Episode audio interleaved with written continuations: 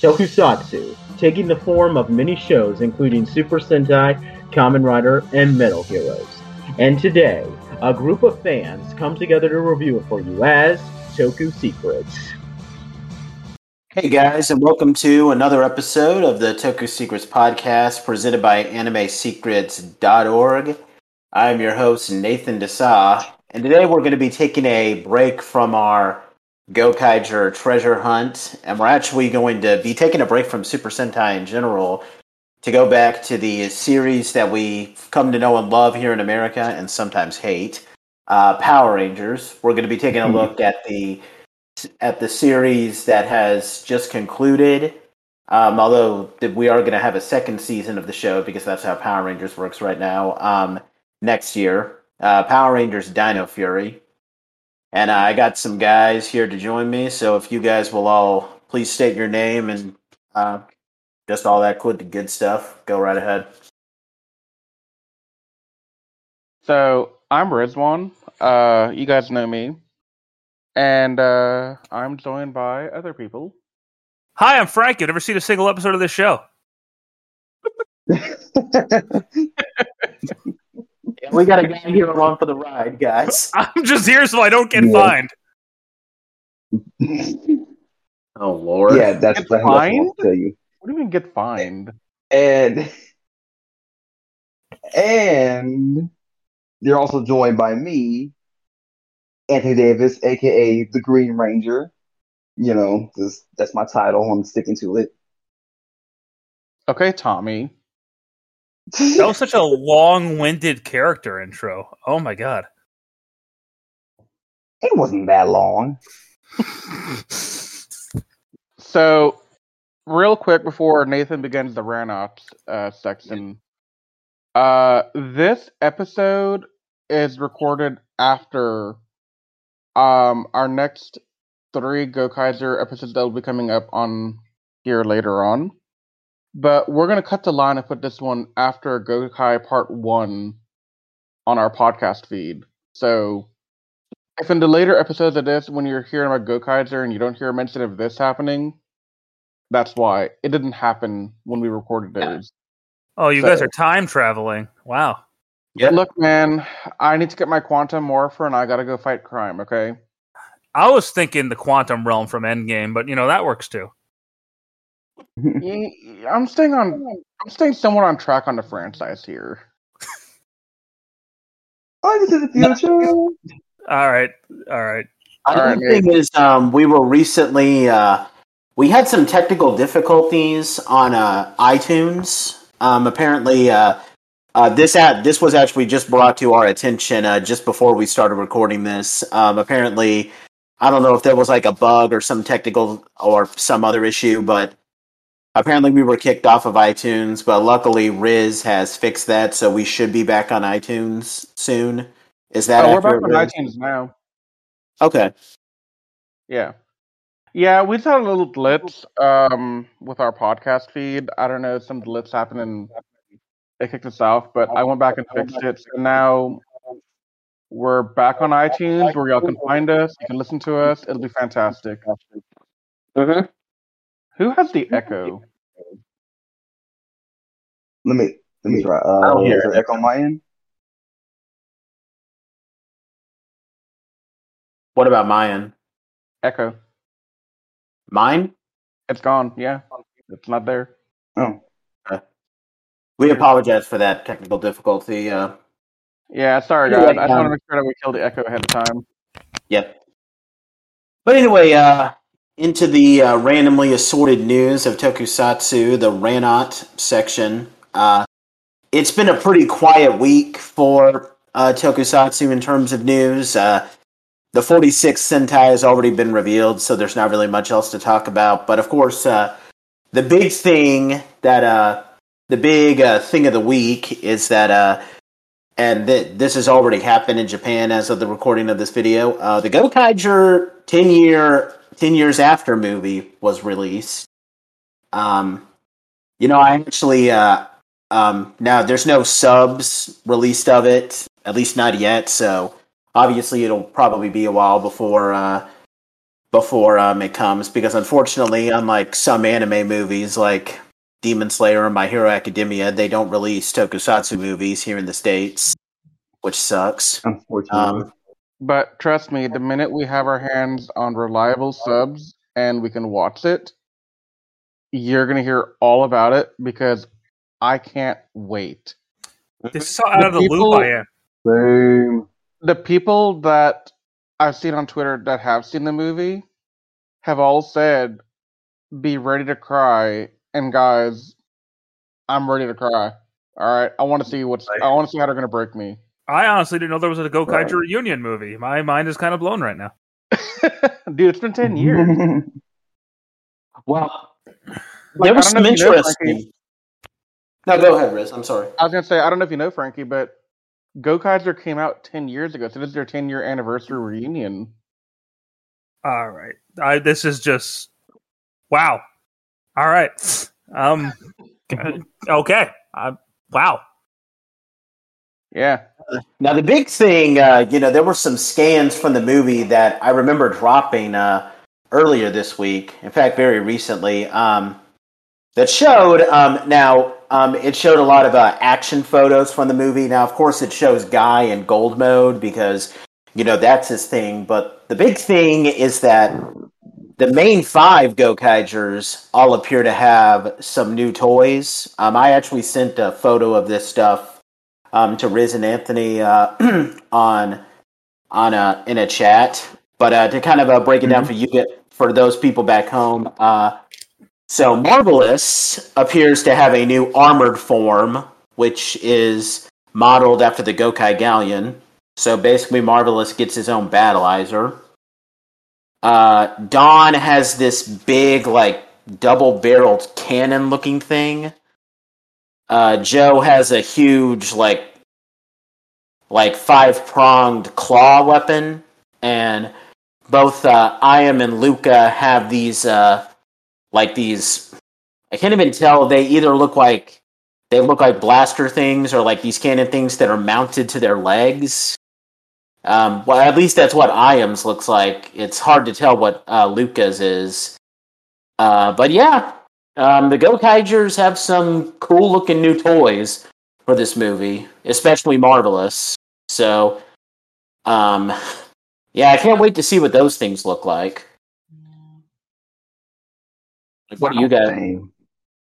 I was very surprised because I didn't know they're gonna have these uh, armors until the screenshots came out, and I gotta say, I like some of them. I'm I'm still kind of getting my mind wrapped around the others. Uh, for example, I do like the marvelous Gokai Galleon armor. I thought it looked pretty good, but um, I guess I need to see the others kind of more in action because I, I don't know. What do y'all think about Don's, for example? I mean, it's just a really big cannon looking weapon. I mean, it. It just Yeah. seems so out of place for that guy to have it. No, I think it's in place because he he always uses guns in combat, so Yeah, like that's a big gun. I think it makes sense. And Joe having a big claw makes sense because he likes to use his sword all the time. So, Yeah. Yeah.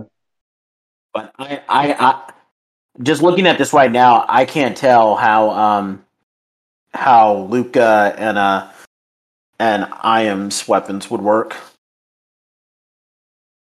A- And and like I said, um, there was nothing revealed about Guy. They just showed him in gold mode again, but Guy already has that, so I don't think you should give him anything else. Mm-hmm. And then the other big thing is that um, apparently for this movie, uh, they have taken Gokaiger's closing theme, which was called the Super Sentai Hero Getter, uh, and they have expanded it to basically talk about, um, at least to my knowledge, and I'm pretty sure the uh, the song is, you can find it on YouTube now. Uh, they've expanded it to include all the Sentais, which is weird because um, they did expand it once um, when Go Busters came out. I guess because you know the Gokaigers did a big crossover with the Go Busters, so it makes sense to kind of expand it back then. But yeah, I guess now they've expanded it for you know ten years more, so we're gonna go all the way to Zenkaiger probably. So yeah, um, I haven't listened to it yet, but sounds cool. I mean, I like Super Sentai Hero Getter, so Yeah, I'm holding off on listening to it until the movie's in my hands, which has been kind of difficult given the internet, but I'm doing my best. You got anything, Anthony? Uh, like I said, I'm just I'm just looking forward to it. I, I'm I'm liking some of the armors. It's just the the ones for Luca and uh I'm just look kind of weird to me. Right? Like, I, I don't know. I, I think, I think when we see it, Anthony, it'll make more sense and it'll feel better. But right now, it kind of looks out of place. Yeah. Just have to wait and see, I guess. Yep. Well, all I can say is is that whoever uh, all these uh, companies that are doing the subtitles, uh, get that movie as fast as you can and get it out for us. Do it It now. needs to be in my hands today. Yeah. Oh, it's not my hands yet. You're doing it wrong. Sorry. Do it, for, do, it. it for, do it for the culture, guys. yeah. Yeah, aside from uh, the Gokaiger 10 years after movie, uh, there's not nothing really big that's happened. Um, haven't heard anything about Kamen Rider either. Um, and uh, we already spoke about how Power Rangers is going to be uh, released exclusively on Netflix um, in the video that we recorded prior to the one that in the video that we recorded prior to the recording this one uh, during which I go on a pretty long rant. Both Riz and I go on long rants about how terrible Nickelodeon has been to Power Rangers. So there's a little preview. Oh boy. There's a little Oh, boy, preview for all you fans out there that want to hear that. yeah, I Um, feel like Frank has something to say as well on that. Hi, guys. You don't know me, but that's why I stopped watching Power Rangers because of Nickelodeon. oh boy. Yeah. but But but luckily, Frankie, Hasbro has done a fantastic job for the most part with Dino Fury, oh, good. Yep. Like, uh, and I think that's a good transition. Nathan. because I hated, I hated Meg Samurai, I hated Megaforce, I hated Dino Charge, and I hated Ninja Steel. So oh, you like Dino Charge?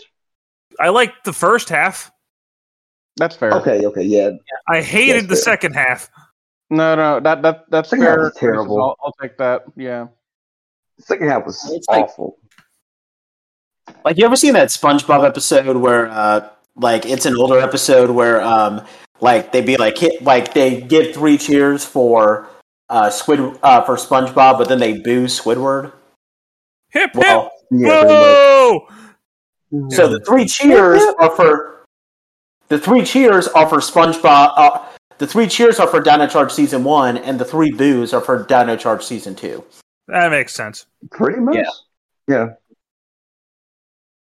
But anyway, um, speaking of uh, dinosaur themed Power Ranger seasons, um, we're going to be moving on to uh, the main subject of this uh, with Power Rangers Dino Fury, which uh, is the 28th season of Power Rangers, um, and or and the 29th season also because season two is going to be coming out uh, next year exclusively on Netflix. Um, it is based on the 43rd uh, Super Sentai season, and uh, I apologize if I'm mispronouncing this because I probably am. Uh, Kishi Ryu Sentai Ryusoulger. Um, which, Yeah, by the yeah, way, actually uh, pretty not not bad. Oh, okay. By the way, um. Anthony is the only one that's seen Ryusoulger. Um, I kind of, uh, you know, I'll be honest. Um, I, I, I've, I've been in kind of a weird spot with like watching the current Sentais that are watching. Like, I watched Tokyuger, then you know I was watching Ninninger for a while, but then because we started trying to review Ninninger, but then because of something that we're not going to mention because we don't want to give Rizwan PTSD, uh, we You stopped. already did. reviewing by it. mentioning it. Mm. You already did. Damn it! The Sorry, PTSD is here, man. That lawnmower will haunt my life forever. Oh, I heard about that. Oh god, Dude. Yeah, I I remember that. I stopped watching uh, after Ninninger. Uh, I tried to. I'm pretty. Zyuohger comes after Ninninger, right? Yeah, it's Drew Ultra's after Ninninger. Yeah. I, I was watching Yeah. Zyuohger for a while, but then I just kind of got a little too far behind, and then after that, it's just like I didn't even bother catching up. Plus, I was I was in a weird area where I didn't even watch Sentai for a while, um, and now I- I'm My thing about ahead, Ryu. Sol- my thing about Ryusoulger was I was tired of the dinosaur theme.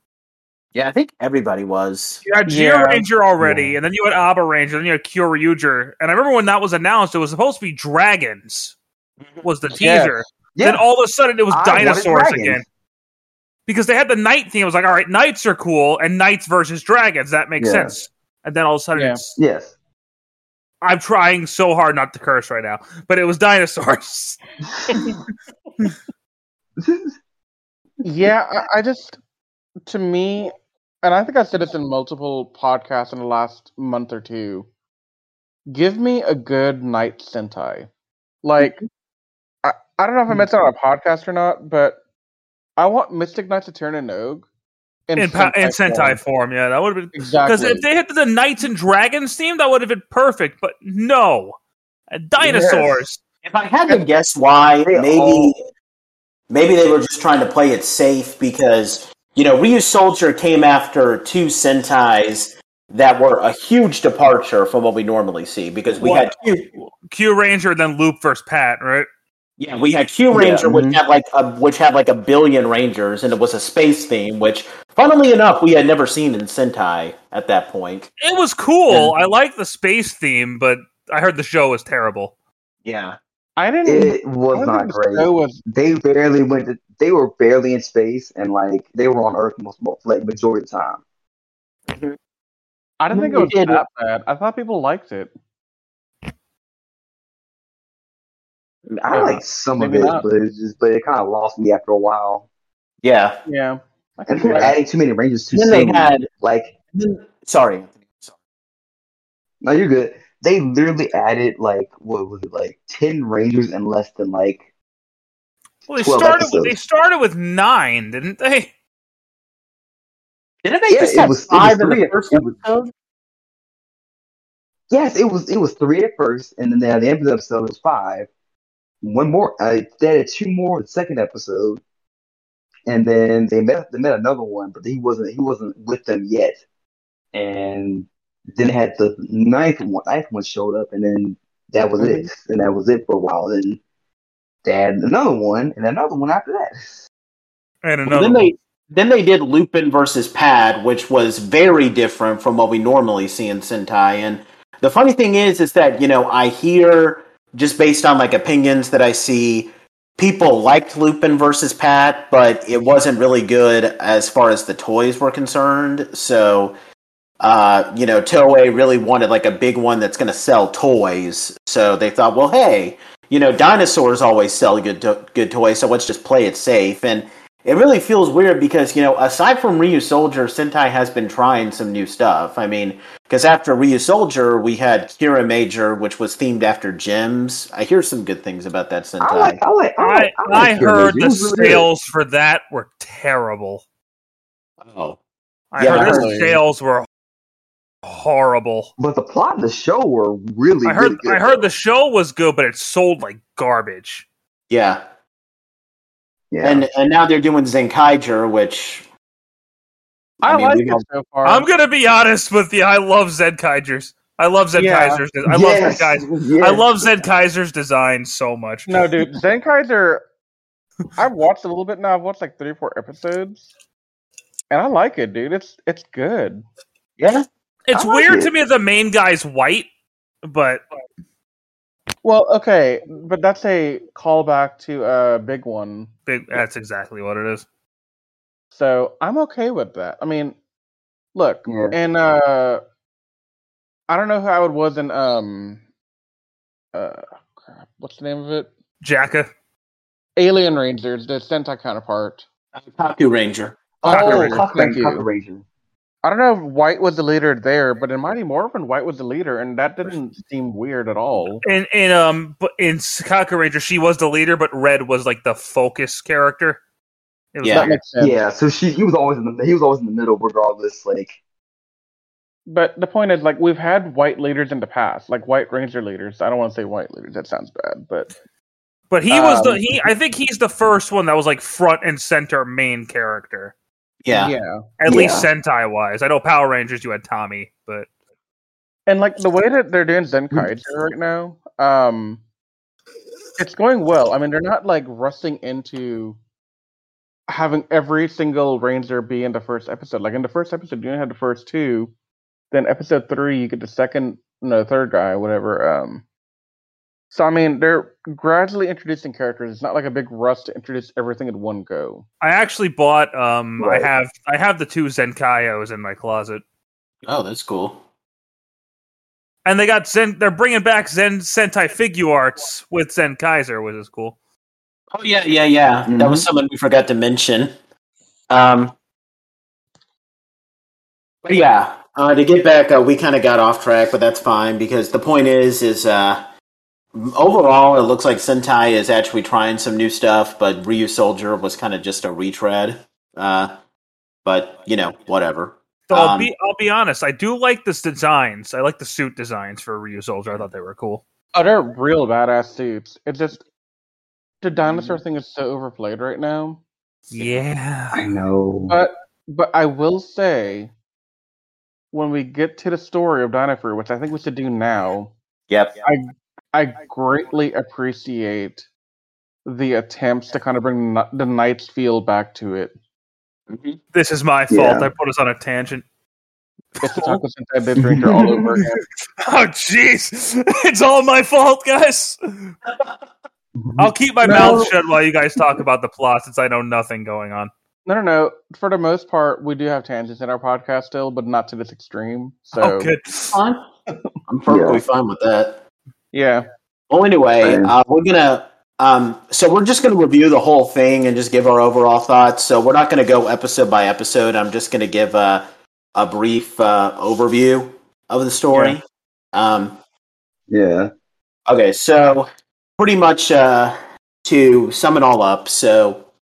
Uh, 65 million years ago, there was a group of scientists on a planet called Rafkon that created an army of these monsters called Sporix to defend their planet. But unfortunately, because the Sporix are monsters, they went rogue and they started uh, destroying Rafkon and they basically wiped out the whole planet. And then they went to Earth to. Gee, it's almost like someone could have someone could have told them that. Oh wait, they did. I'm sorry, Nathan. I had to say that.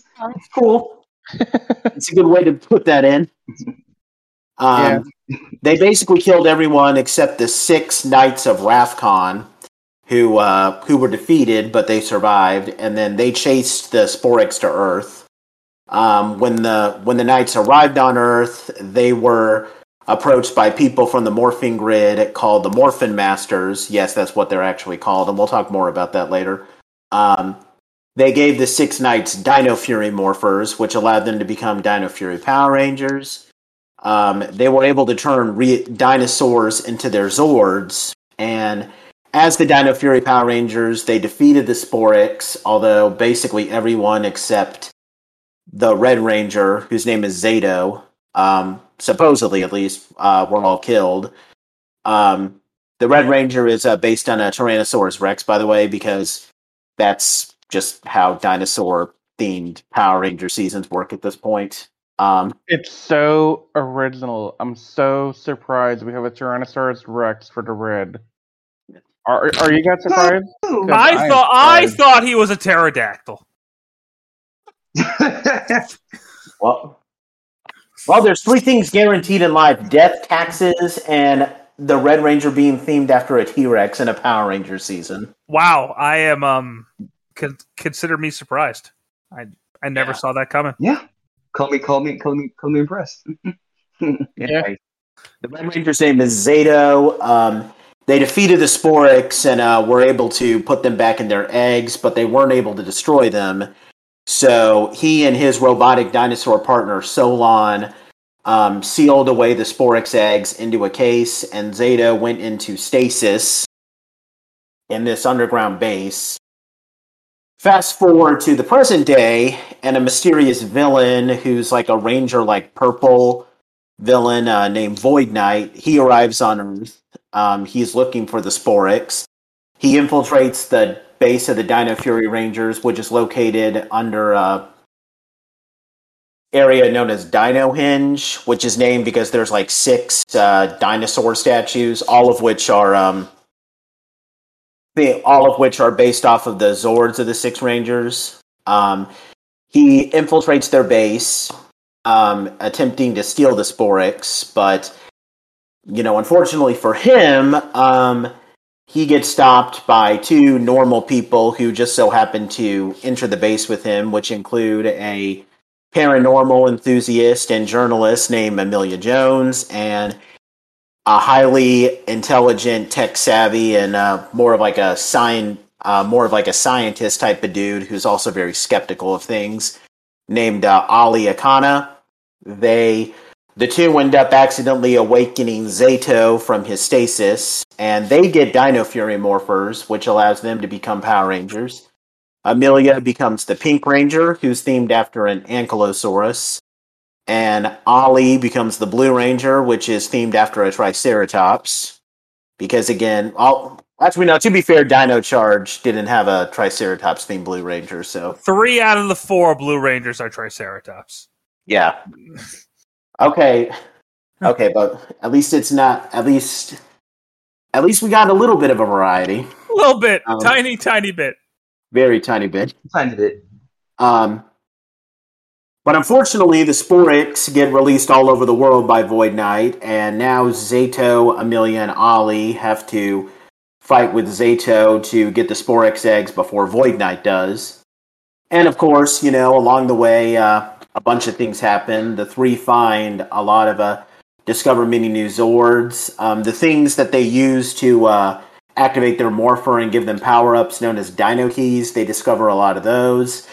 Um, pretty soon, they get a few new teammates, including um, Izzy Garcia, who's a uh, who's a really uh, athletic, ambitious uh, high school athlete. Uh, she becomes the Green Ranger, who's themed after a tiger, um, and also Tiger, actually.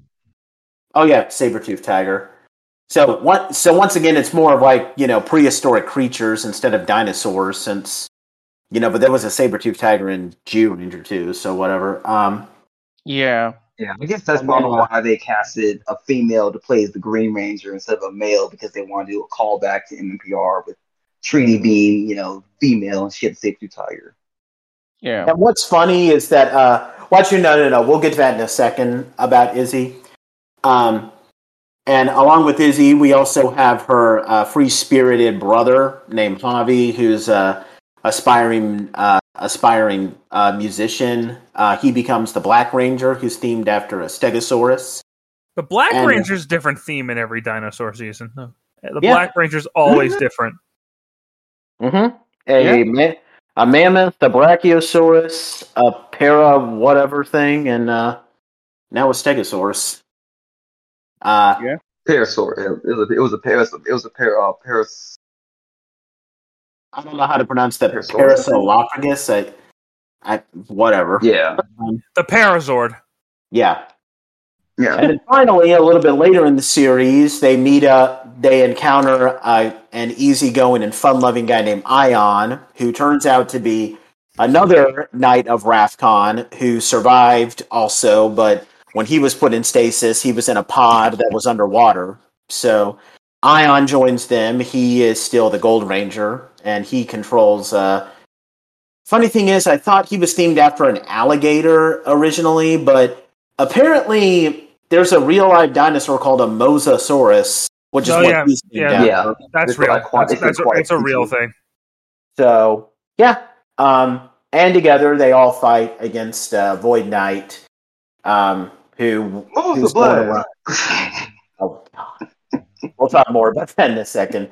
They go around fighting Void Knight and his uh, who ha, who well okay who goes around uh, with his own Sporix Beast partner. It's this dim-witted like female one, although apparently she was male in the Sentai, according to Anthony. Her name is Mucus. Mhm. Um, That's And, such uh, a that's such a stupid name for a villain. Even if it's like a Yeah. Comedic villain? That's such a bad name. Remember the Sorry. Loogies from Megaforce? Yeah. It's not that. It's not, it's not that far off. We don't talk about them, Frankie. They were called BBs and Go Sager, so they weren't didn't really have a much better name in this. Sentai. That's true. Yeah. But yeah, that's basically the whole story. Uh, we don't want to, um, you know, uh, um, we'll go into more details, of course, but that's basically that's the basic plot of it. That's Um, the premise. Um, yeah. So I just want to say this um, for um, so, like I said, I haven't seen Ryusoulger, although I can tell just by I can tell just by watching how this show works that it's very different from how Ryusoulger is. I mean, I mean, Yeah, even the I can definitely say even that. like even the place where the villains are all meeting that's clearly original footage like it definitely doesn't look like it's like they're taking footage from the from Ryusoulger um But you know what though? at I, all. I, I, I- I prefer when Power Rangers does its own thing rather than be a copy paste of the Super Sentai. yeah Like Yeah. Samurai is exactly like Shinkenger. Um, Yeah. I mean, If- and it's not it's not always terrible to be a complete copy and paste from the Sentai to Rangers. I mean, Time Absolutely. Ranger and Time Force were a great adaptation. that's the only time it worked. Right. I'm yeah. Because Wild Force and Gaoranger are the same, and Wild Force is so much worse than Gaoranger. I mean, okay, but that's not that's not the fault of rain. That's not the fault of the story. That's the fault of getting poor scripting for the actors to use. That's what I'm going to say about that. And then Samurai is nowhere near as good as Shinkenger. Not even by a mile. I can I can test it is yeah. Well, I And can what- already tell that the villain dynamic is pretty different because, like, you know, Anthony and I were talking about this uh, early earlier before we started recording. Um, apparently, like, I mean, in this in this one, Void Knight is the main villain, but apparently, Void Knight was just like a side villain in Ryusoulger, and obviously, he wasn't called Void Yeah. Knight in, uh, in the Sentai, but. Um, It- I think it was Guy. I think it was Gaisoulg. And what was cool about him was that I'm going. I'm going to go ahead and tell y'all this right now. Um, he was basically a suit of armor that would basically he would like uh possess people and like have like basically because he becomes they become the armor basically. This Oh. happened in um one of the uh actually wait I'm trying to think. Wait, a suit of armor that possesses people. Anthony, are you sure you're not talking about Zeltrax's counterpart from Abaranger? Or Venom. That is exactly what he was. hmm Oh my god. Wow, Venom? Ryu Soldier is so unoriginal This that it's is- ripping off other Dino Sentais. I- I thought he was agreeing with me about it being Venom, but okay. Yeah, it it because actually that was actually the main the main story in uh in Saikyo Battle. Because um the two Ryusoulgers show up in that one and they um But and and when you really think about it, I mean, the the whole dynamic with Ryusoulger is already kind of a ripoff of Kyoryuger because think about it. The main five Rangers are red, blue, black, green, and pink, just like in Kyoryuger. The gold the sixth ranger is a gold ranger whose secondary color is blue, just like in Kyoryuger. Mhm. And now you're telling me yeah that this that this villain like is a suit of armor that possesses like multiple people, which is just like um, you know the, uh, a certain character in Abaranger. I don't want to go into much detail because I don't want to spoil Abaranger for Riz when we eventually review that. But yeah, so it comes off to me like Ryusoulger is ripping off better dinosaur Sentai. pretty much. Oh my! And the story wasn't all that great either because like I can barely remember what I mean. Daily they did a really good job with the first couple episodes, but like after a while, they just kind of like the real soldiers themselves weren't like people. It was like they were focused more on the on the on the people they were trying to save as as far as like just not focus on the characters characters themselves. Like the characters do not change at all. Mm-hmm. But uh, as far as the story for this season goes, um, I so so I'm I'm you know in, in case for those of you that just want to like hear my you know my opinion on it and then just kind of skip to see where these other guys are. I really enjoy this one. Um, I uh, I think the story is uh, pretty creative with the Sporix. Uh, there's a lot of uh, there's a lot of elements with the story that uh, that I really enjoy. Um, I think the whole idea of the Sporix being like random monsters is pretty creative. Uh, you know, um, one thing I like about the villains, and this was kind, I I got this vibe whenever I did watch Beast Morphers.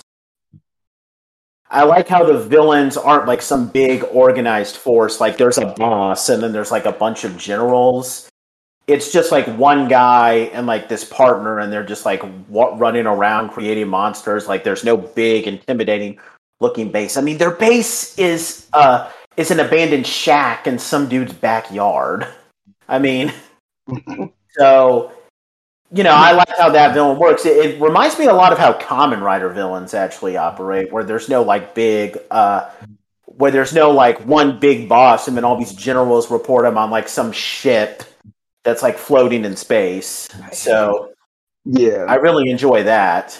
Um, but um, you know, I'll talk more about the Ranger characters later because I'd like for Riz and Anthony to give their thoughts on this as well. But um, um as far as the story uh, as far as the story is, goes, I'm uh, yeah, it's very creative. So, on a whole, I think Dino Fury is a great story for Rangers. Um, I like the Sporix. I like the I like the villain. I'm going to talk a little bit about characters a little bit, not a lot, because I know Nathan wants to go into that in more detail one by one later. But I definitely like how they set up this character arc for Void Knight, and it's kind of less open ended at the end of season one. And with season two, we have a lot of questions to be asked about his main purpose for even doing all this. It's not some random I want to rule the world. No, he has a real purpose. Like he's doing it for some personal reason that's important to him. Um, I don't know if you'll want to go over that now, Nate, or you want to like just kind of wait. But we can. Uh, okay. Yeah. So um, basically, Void Knight, he's doing everything he's doing because his partner. I don't know if it's a wife or a girlfriend or whatever, but his significant other is in some kind of stasis tube and he needs the Sporix energy to revitalize her. So okay, like, Mr. Freeze. Right? Basically. It really is. It's another thing that uh, you know seems really reminiscent of a lot of uh, you know Kamen Rider villains because you know th- there's at least um, there's at least one or two Kamen Rider seasons uh, and Anthony could probably back. I don't know, um, like with Ryuki and uh, and Wizard, even though Wizard is terrible, but that's beside the point. Um, yeah, Wizard was terrible. Yeah, but like in a lot of Kamen Rider seasons, the villain, the main villain, isn't always necessarily doing it just for world domination or anything.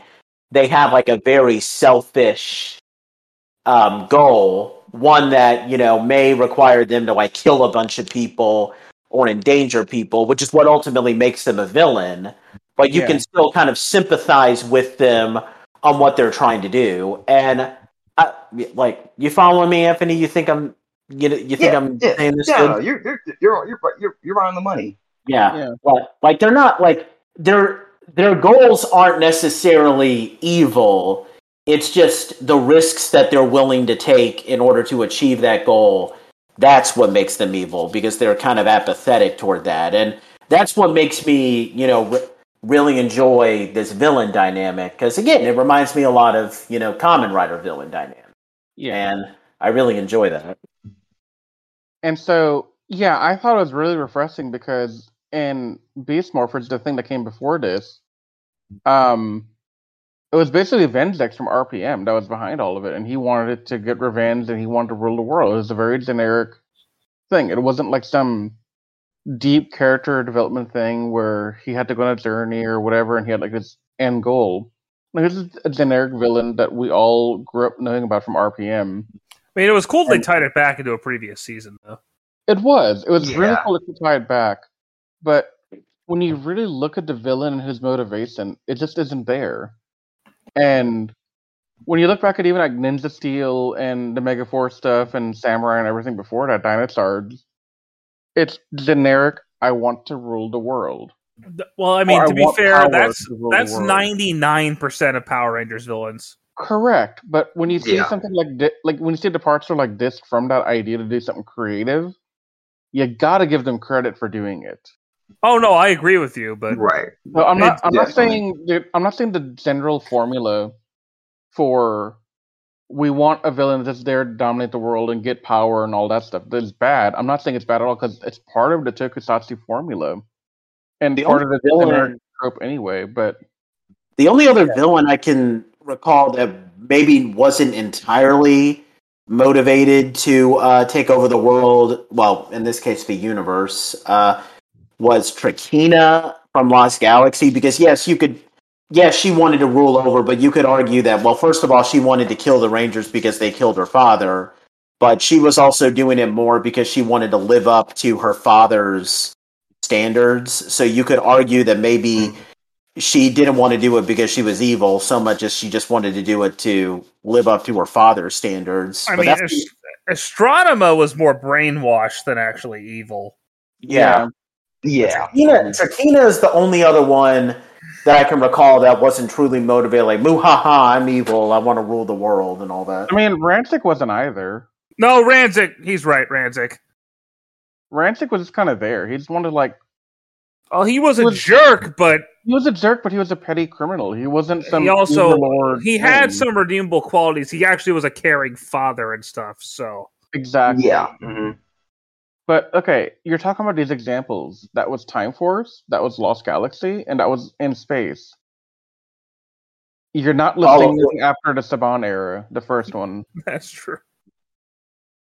Yeah. I mean, and all the and all three of those seasons are, funnily enough, like some of the most beloved in Power Rangers lore. So That's true.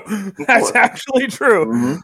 So they did something right with those three, and I'm glad to see Dino Fury do that because look, I like Dino Fury a lot. It wasn't a crappy season like um Ninja Megaforce. I, I actually think Ninja Steel's worse, but yeah. Um, Ooh. oh lord. It, it, it's tit for tap. It's it, it's tit- it's they're they're just they're just about the same. Well, okay, as far Megaforce like- is Megaforce is definitely worse, but Super Mega Force is better than Ninja Steel to me. Mega Force was just You such so? a You think let. so? Megaforce was just such a letdown. It was well, okay. So when you say Mega Force, are you talking about the entirety of season one and two, or are you just talking about Mega Force prior to Go- uh, the Gokaiger? No, I'm, I'm just combining them into one series. okay. Yeah. Well, I think the second half, it's still crappy, right? Like the way Megaforce was in season two with the Legendary War stuff, that was crappy, but it's a step above what we got with Ninja Steel. Wow.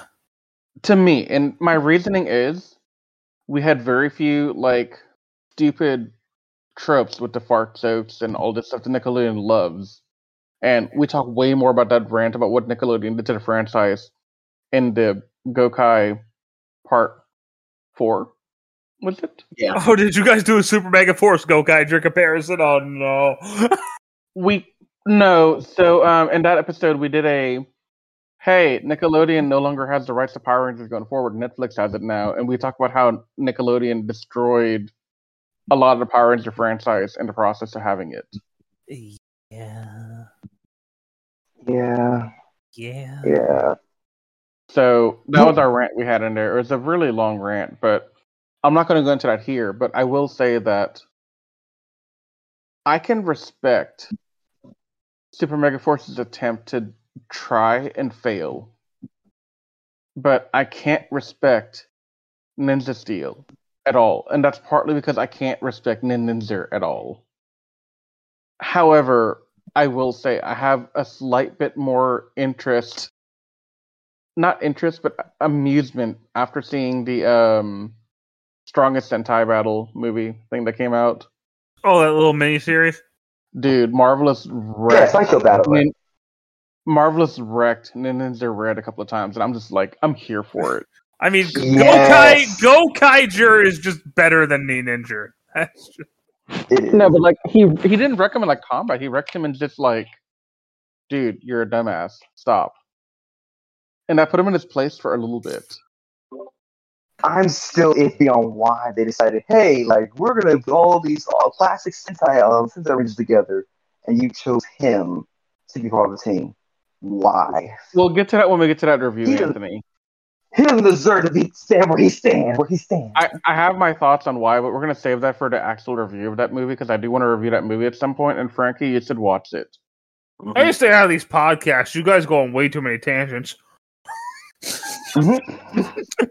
oh, we just Anyway. begun, man. Um, okay, so back to the story stuff because I wasn't quite done there. Um, yeah, so I really enjoyed the villain's story arc in this. The other two things that I want to kind of touch on here, and this will kind of talk more about how the Dino Fury stuff was overall. So the second one is going to be more about the characters, and Yeah. we can talk a lot more about characters later. But I do want to say, Izzy is best girl in all of fr- franchise right now. Um, Pretty because much. he- she didn't she didn't take nobody's crap. First of all, she was a strong, independent character, and she don't need no man. Literally, Like, because literally, literally, because she was- you because she is the first openly LGBTQ um character to exist in the franchise. No, she's not. Who was the first? Who was the first? from the movie. Oh, Trini Well, from the mo- Trini from the well, they movie didn't- was well, They didn't really, they didn't really do a, they didn't really do a good job of like showing us that because Well, that movie was terrible. I don't think I want to count the movie it was as, part of this, this- as Yeah. part of that statement. See, but you said franchise. okay, but one thing I want to say about Izzy that I think is uh, I think was funny. Um, so in Ryusoulger, her counterpart was male, which, funnily enough, I think this is the first time since uh, since Power Rangers Wild Force where we have a gender swap of a ranger, where the character, where the Power Rangers character is female, even though uh, the Sentai was male. Because in uh, Wild Force, Taylor the Yellow Ranger was female, even though it was a guy in Gaoranger. But what's funny is that they give an explanation on why her suit doesn't have a skirt. When she first morphs, her suit has a skirt, and then she looks down and be like, "What is this? Get thing off of me!" And she rips it off. I remember when that happened. That I heard awesome. people ranting about it. yeah, bad I'm way? like, bro, it wasn't that serious. Yes, wait, Frankie, in a bad way. Why? They were I bad. don't know. But it's awesome. It's Okay. because well, they've never acknowledged it before, so why acknowledge it now? Shut up. They're trying so- to give some explanation. Shut up. Well, so I mean, Yeah, look, because I know in in um when Zayto's old team was were Rangers, the the Green Ranger of that of that team had a skirt because she was female, and they decided, oh, Yeah. well, since she's since she's also female, she decided, okay, let's give her a skirt too. But she said, oh, I don't want a skirt. I'll just take it off, and that way the Morphin can be like, okay, she's not. She now acknowledges that she does not want a skirt, so we'll just when she morphs, she doesn't have it. we're giving a lot of personification to the morphing grid in that statement, Anthony. Yeah. That's interesting. I like that. Mhm. Um. So yeah, Izzy was best girl. Oh. Um, because the way they portrayed her. So, something that we see a lot of in pop culture now is, you know, we have the relationships out there, but then people focus on like, oh look, they're in love and they're women. They they're kissing, they're lesbians, haha, whatever. But in this case, Izzy having a girlfriend wasn't a focus point. It was just that's her life, and they didn't like It's just matter of fact. right. It wasn't like a Yeah. expose like, hey, we're trying to be cool and edgy and bringing in like the new pop, like the new thing, the you know, to be politically correct or whatever. It's more of a no. That's just her character. She's like that. That's who she is. But it's her life, They don't shove it down your throat. precisely. No, no. She she's just And- there and it's and in the she- background. And to me, that's more organic because the LGBTQ. I'm saying the acronym wrong, and I apologize to everyone. LGBT. LGBTQ plus. I can't say it. My I just my mouth doesn't make those letters. Wh- whatever. Anyway, so they're part of society. They're here. We got to accept them, but we don't have to be like pointing them out and like making a big deal out of it. They're here. They're part of us. They, they're not something to be gawked at. They're not something that's like, you know, we got to make a main focus on it. So seeing such a streamlined, organic way to show her life and kind of say like, oh hey, by the way, here's her. Here's another part of her that makes her interesting, without making it a big deal. I, I like that a lot. Didn't Legend of Korra Yeah, kind of do it the same way? Yes, Okay. they did. I didn't watch Legend of Korra. I heard about it. But it was kind Yeah. of last minute though. I kind of didn't really like how they. they Yeah, didn't it just kind of went- happen? No, it, Yeah. there's some there's some build up to it.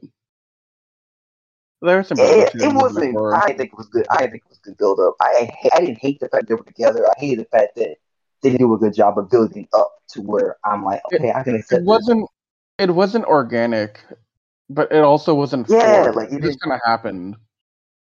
Yeah, that's that's my issue But, with but it. Like, I- also, but also, like- again, that's not a huge problem. But also, we're not talking about Korra here, so I'm gonna No. stop. no, it's that, that, yeah. Frankie, I'm telling you, this is my fault.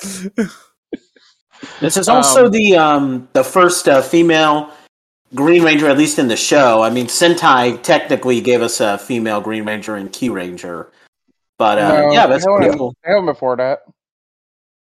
Oh, really? Yeah. Um, in the Ninja movie, Oh, yeah, had that's a right. Green. Sorry, I forgot. Is this about really that. the first female Green Ranger? in And Power Power Ranger? yeah. Yeah. Oh my Powers, yes. god!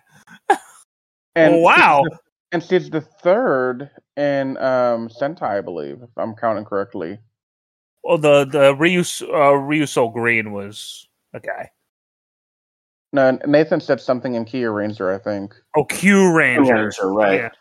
Key Yeah, Ranger Kyuranger had the first, green. I think. And then Ninja was before that, and they had a green add-on Ranger for like. Wasn't she the just a repaint of They don't Nin- They of Aka Ninja? means that you can now officially make Yeah. an all an all girl Power Rangers Dream Team with all the colors. Like you have Lauren from Samurai as the Red Ranger. Um, obviously Hell you obviously you got a bunch of pink and yellow Rangers to choose from. You So- got Hang on, we got Zen from Pink. We have Zen for the Pink. yeah, obviously. Mhm. Um, Lauren for Samurai, uh, Yes. for Red. That's the only female red. Yep. Tori for Blue. Um, for uh, now, for the- we we I know that we don't like this character, but we only got one choice for a sixth ranger, and that's Gemma from RPM. Oh The Purple yeah. RPM I'm Ranger. okay with that. That's fine. Um, I'm okay with it. I, I don't hate her as much as that. I hate Yeah. Rangers. I mean, unless you count the Nova Ranger yeah. No. or Cat Ranger. Um, then uh, we we have Izzy for green, obviously, because we don't have any other choice, and then uh, we can. I mean, for yellow, it's just. I mean, I would pick Lily because she's my favorite Yellow Ranger, but you guys can pick whichever one you guys in that situation. But For yeah, yellow, I would probably take uh. crap, Yellow? think of the name. Yellow. Hmm. Hmm. Hmm. Gia, because she's hot. Hands off, buddy. I, oh I boy. pick Tanya. Oh, Tanya. okay, okay. like I said, Lily's my favorite, so I pick her. But uh, Yeah, Well, look, G is the hottest. So okay, okay. down boy. Keep your hands to yourself. point is, is that um, you know, it, you know, Izzy is my favorite uh, Dino Fury Ranger. Um, I just because you know when I'm watching the episodes with her, like even in the episodes where she doesn't do anything, she just kind of, you know, has a lot of personality. Maybe it's just with how great the actress is. Um, yeah, you know, I I love how you know she's very ambitious. You know, she she gets a lot of character episodes. Um, well, she gets a lot of character episodes, but also in the ones where she's not the focus, she doesn't have to be because her personality is kind of exuding out. Like background, exactly. you can see you can see her she's determined. You can see she's a living Mhm. sibling to her brother. Um, you can see in certain cases that hey, she's a dedicated athlete. She takes time to do stuff for her, her school and athletic life. Well, And she's a little relatable because you can kind of tell that her like her dad is not exactly okay. He's not a terrible dad. I'm, I don't want to say that about him, but he's kind of a little too pushy, if you know what I mean. And uh, it's overbearing, and it makes sense. yeah, Given, I'm assuming that the mother either passed or left them or something. Mhm.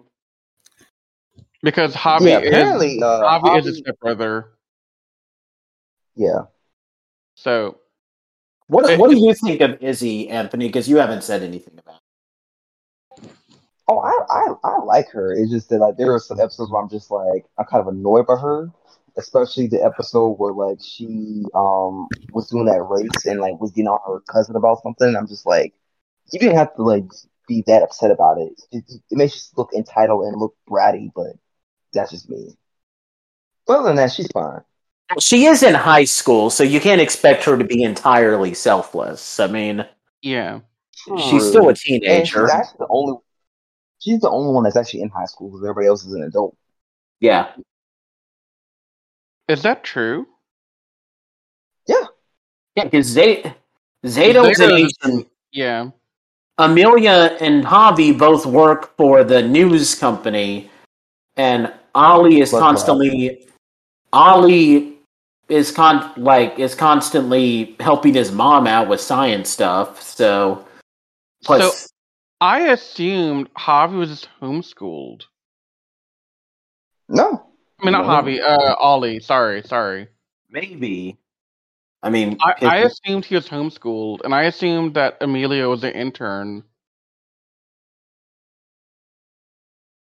nah, she's not Am I am I just trying to force the idea that they're high school students because they're young?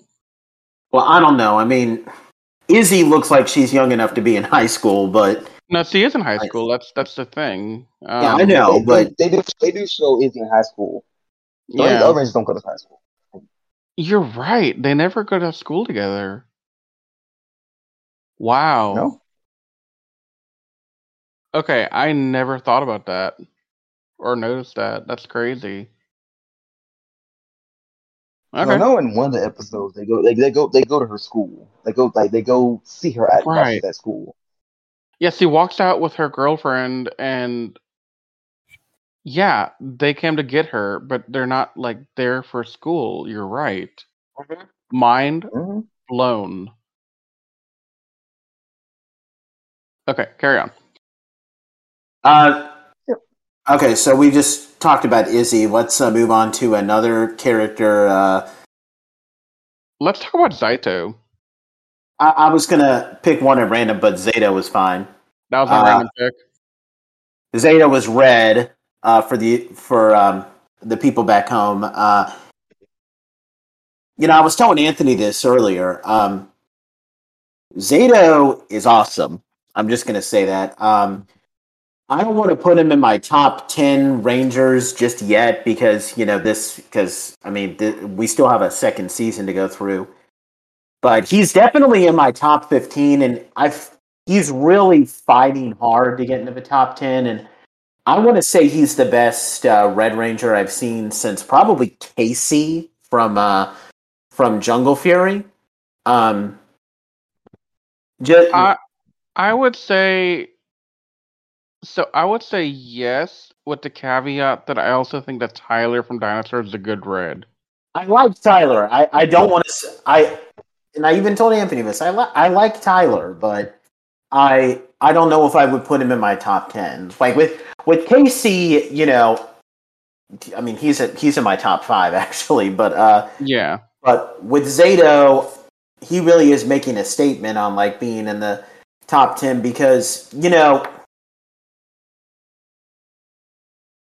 we these past couple of seasons we've had Red Rangers that all it's like this rookie Red Ranger all over again, like fish out of water, and they just have this happy go lucky gung ho personality, or in the case of Troy, just terrible No actor. but- personality. yeah, um, Troy, Troy, freaking uh, Jaden, all of them just just stone. Jaden and Troy were not good characters. They had no personality. Tyler had great personality, but I think he just needed better story writing. Um, we started with Brody- Brody. Was boring. Yeah, Um, even I with the, even with the long lost brother thing, that just felt kind of weird when he did he find his brother. a wasn't good story set up for him, but they messed up and they didn't, Yeah. follow through.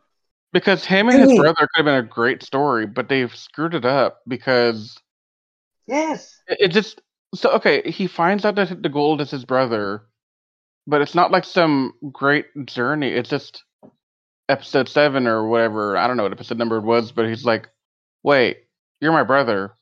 What's up, bro? Long time no talk. Hug." And that's it. There's no like, nothing else happens after that in, ter- in regards to that until the father comes out. this man was a prisoner on a alien spaceship for ten years Yeah, and didn't hold did not hold any resentment, any trust issues like oh I want to be around people or nothing. He was just oh I'm, I'm cool whatever I'm I'm back. free Yeah. cool bye. I wanna- Now I need to see more of Beast Morphers in order for me to have an opinion on Devin. Although I did watch Devin- the first couple of Devin was cool. The thing, the thing with But he didn't have though, much going on for him besides the whole thing with his dad and like video games. That was Exactly. it. That was literally his character. Been I mean, done so that. if you ask me to explain Devin to you, Nate, Devin is a Red Ranger who loves martial, martial arts, and he's an avid video gamer. That's it. okay, I guess That's that's, fine, but And his dad's the mayor. His dad's the mayor. And His dad's the mayor, that's and he has a very the relationship he has with his with his dad. It's not quite the same as what Wes had with his dad in Time Force, but there's a lot of strain, just like how Wes and his dad had. But it wasn't the same strain, if that makes Yeah. sense. right. What His I dad love basically got about, him about like about getting a job, basically. what I Yeah. love about Zayto is that Zayto is everything that Jaden should have been in Samurai. You know, he like he's not just the leader, and he's not just um, you know the red.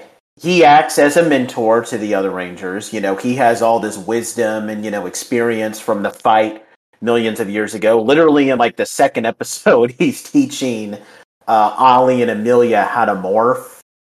He comes off as wise. He's a genuinely wise person, and you know, instead of uh, you know, instead of uh, you know, Jaden who just you know spews all this like empty platitude like, "Come on, guys, you know, teamwork, blah blah blah." You know, um, sorry, that came out really weird. Um, We can do this together while simultaneously doing things on his own. like you know with Zayto his actor is also really good but I but I just feel like he really does a good job at like not only being a leader but also being an effective mentor and I just feel like he's everything that Jaden should have been in Samurai at least in my opinion What'd you say Anthony? Oh no, I was no, I was gonna say was that um yeah, like Zayto has has his goofy moments too, but you don't actually like it is it's not bad because he's like, okay, well he has his moments, he can't be goofy at times, but he but that never like stops him from being like a good leader.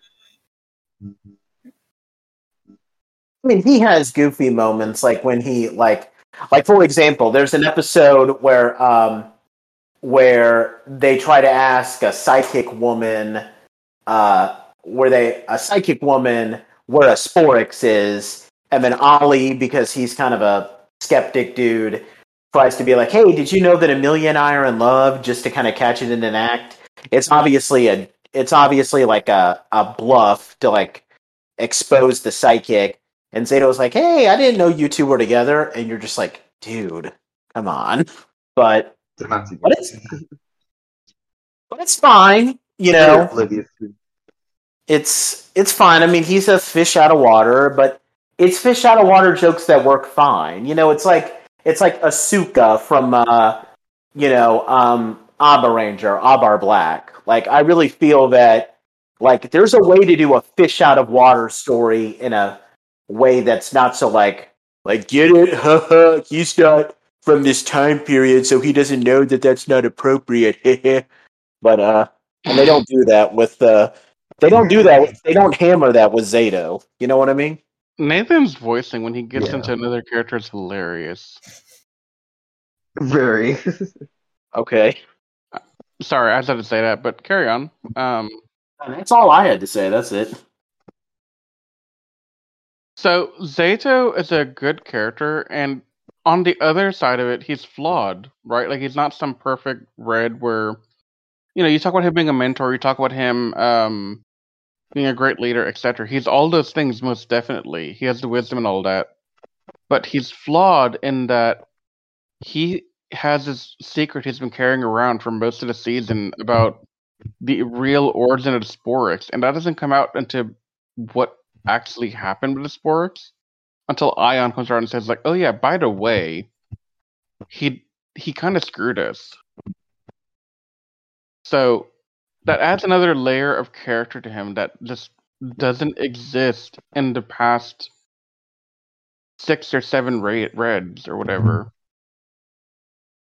Mm-hmm. Mm-hmm. Um, so I mm-hmm. think that he has a lot going for that because, you know, for one episode, he's not even the leader anymore. He gave that up to Aiyon, and he's just a regular member of the team, and Aiyon's the leader because Aiyon said, "Well, look, you betrayed us by not telling us the whole thing with Sporix. Um, so you." You are not fit to be the uh, leader. I am fit to be the leader because I know more about these things than they do. So if it's a choice between me and them, I'll be the leader, and you just stay in the background now. But it didn't Aiyon, last long, but it's, it's fine. it didn't last long, but it didn't need to. The point was made, right? Like that he is flawed. Yeah. He has something to work out, and he had to kind of figure it on his own, right? Like he didn't just say, "Oh, well, I'm not leader, so whatever." He he went off and he was like, "I should be leader. I, it's my job. I was given this, but I I I messed up. I made a mistake. I shouldn't have done what I did, and I have to pay the price now, and this is the price I'm paying." So he he goes through all the different stages of acceptance to come to the realization that okay, I made the mistake. It happened, but now I have to deal with it and do better. And he does. He comes out stronger at the end. Yep. Hmm. So I think Zayto is good. I don't know. I'm not gonna say if he's in my top ten or top fifteen or whatever just yet, because I want season two to finish it off. Mhm. So Yeah. those are my thoughts on Red. Um, I don't know if you want to add anything else, Anthony. Uh, there were a couple times where I like I'm really like liking his character. Like with the second episode, he's he's very like his like I said, he has his funny um moments where like the, the episode where they were he was teaching them how to morph and stuff.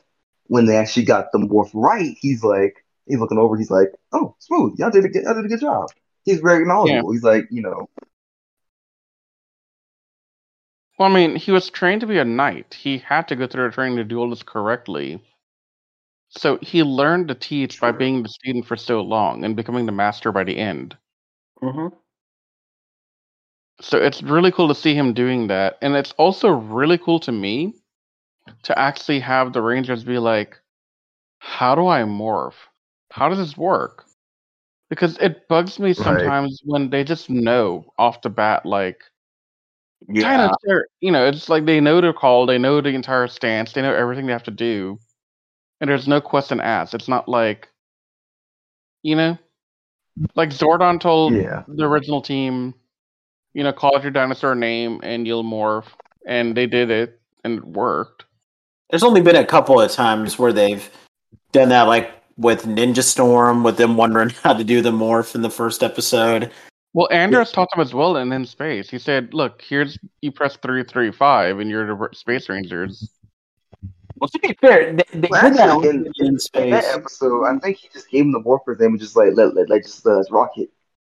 But I guess they must have figured out how to do it. Well, they kind of did it in that one episode of In Space when TJ lost his memory, and he's like, "Okay, how do I do this? I open this thing up at I press like three, three, five, activate." And then, Yeah, you know, Yeah. The only time I, I remember that happening in Sentai uh, was in Jetman. I don't want to spoil that though, because we're going to be reviewing that on Toku Secret soon. But uh, there, there is a point where uh, in the early episodes, they, the Rangers are wondering how to transform. hmm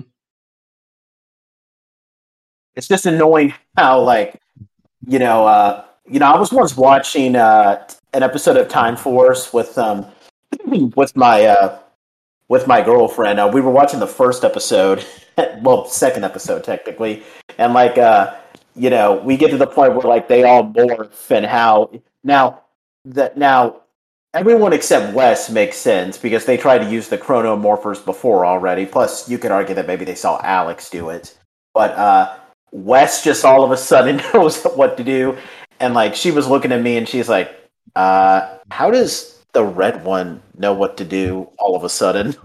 So, you know what I mean.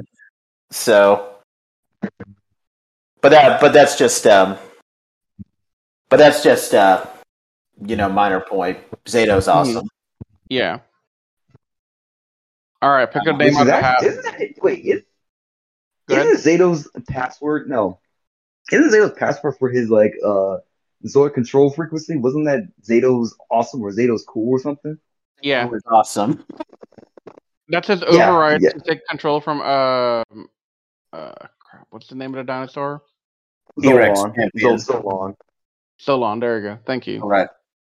Um, yeah, that's just to to take it over from Solon. If Solon's not available, he can just call in the override command. Mhm. Yep. Which is a really good utility because, um, typically when the other is called their Zords, it's like we need dinosaur power now, or we need whatever Zords, and it's they appear, and you're always left wondering in some cases like, how did the Zords know? Like, there's that mystery sometimes, but in this case, like, okay, so Solon controls them. When Solon's not available, Zayto can just take control and do it himself. Mm-hmm. That's a nice detail. One way out. Let's do uh, Ollie next, the Blue Ranger. Um, you know, I like Ollie.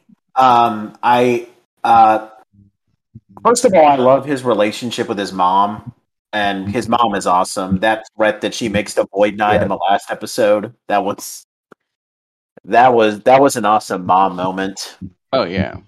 By the way, haven't you noticed that this is the second season in the has in the has like we're only in the second season in the Hasbro era. Both episode both Hasbro era seasons have the Blue Ranger's mom as a prominent character. Because wasn't the Commander and Beast Morphers uh, Robbie's mother? Yes. Yes. Okay. Um, that was just a minor point, but uh, but anyway, you know, um, I think first of all, um, you know, I think Robbie is. I mean, you know, he's the smart guy. You know, he. Uh, I. I would probably say that um, he hasn't done as much. Like, you know, there's an episode where he's a little too dependent on technology, but we see that you know he's very effective in you know coming up with like you know creative ways on how to like you know work you know kind of thinking outside of the box um you know i definitely like that um and you know we'll talk about this more when we get to amelia but i get the vibe that they might actually have a thing going because you know they're the perfect people to work off each other because like she's uh Yeah. obsessed with Ghost, and he's like a scientific dude. So they really work off each other pretty good. Um, Yeah, Same can I mention something real quick? no, go ahead, go ahead. What I'm about to say was that like What? the whole thing with like ghosts, it, it kind of bothers me because I mean like it's been pretty much shown throughout the throughout the entire Ranger continuity that ghosts do exist in Power Rangers. It's just Ollie for some reason doesn't believe in them. I'm like, so you can believe in all this stuff with Power Rangers and whatnot, but the fact that ghosts exist, that that that's your that's your that's your that's that's the redraw the line. Come on, man. Hey, Anthony, your mic's acting up a bit. Oh, it is. Hold on, hold on. Sorry, Um, while- guys. More While. Anthony is uh, fixing that, um, yeah, you know, Ollie. Uh, yeah, I don't, I don't really know what much else to say. I mean, he um, So I he's a pretty I wanna- standard character. I want to talk about Ollie real quick because I didn't like him as much as others might have. Up, Anthony's mic is still broke. It's so I'll broke. be Anthony for the rest of the video.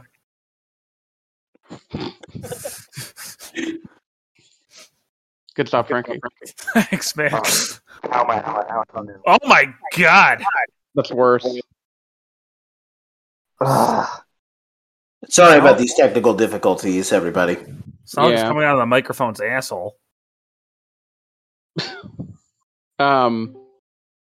Anyway, so what I was gonna say is that Ollie, for me, he wasn't a great character. Um.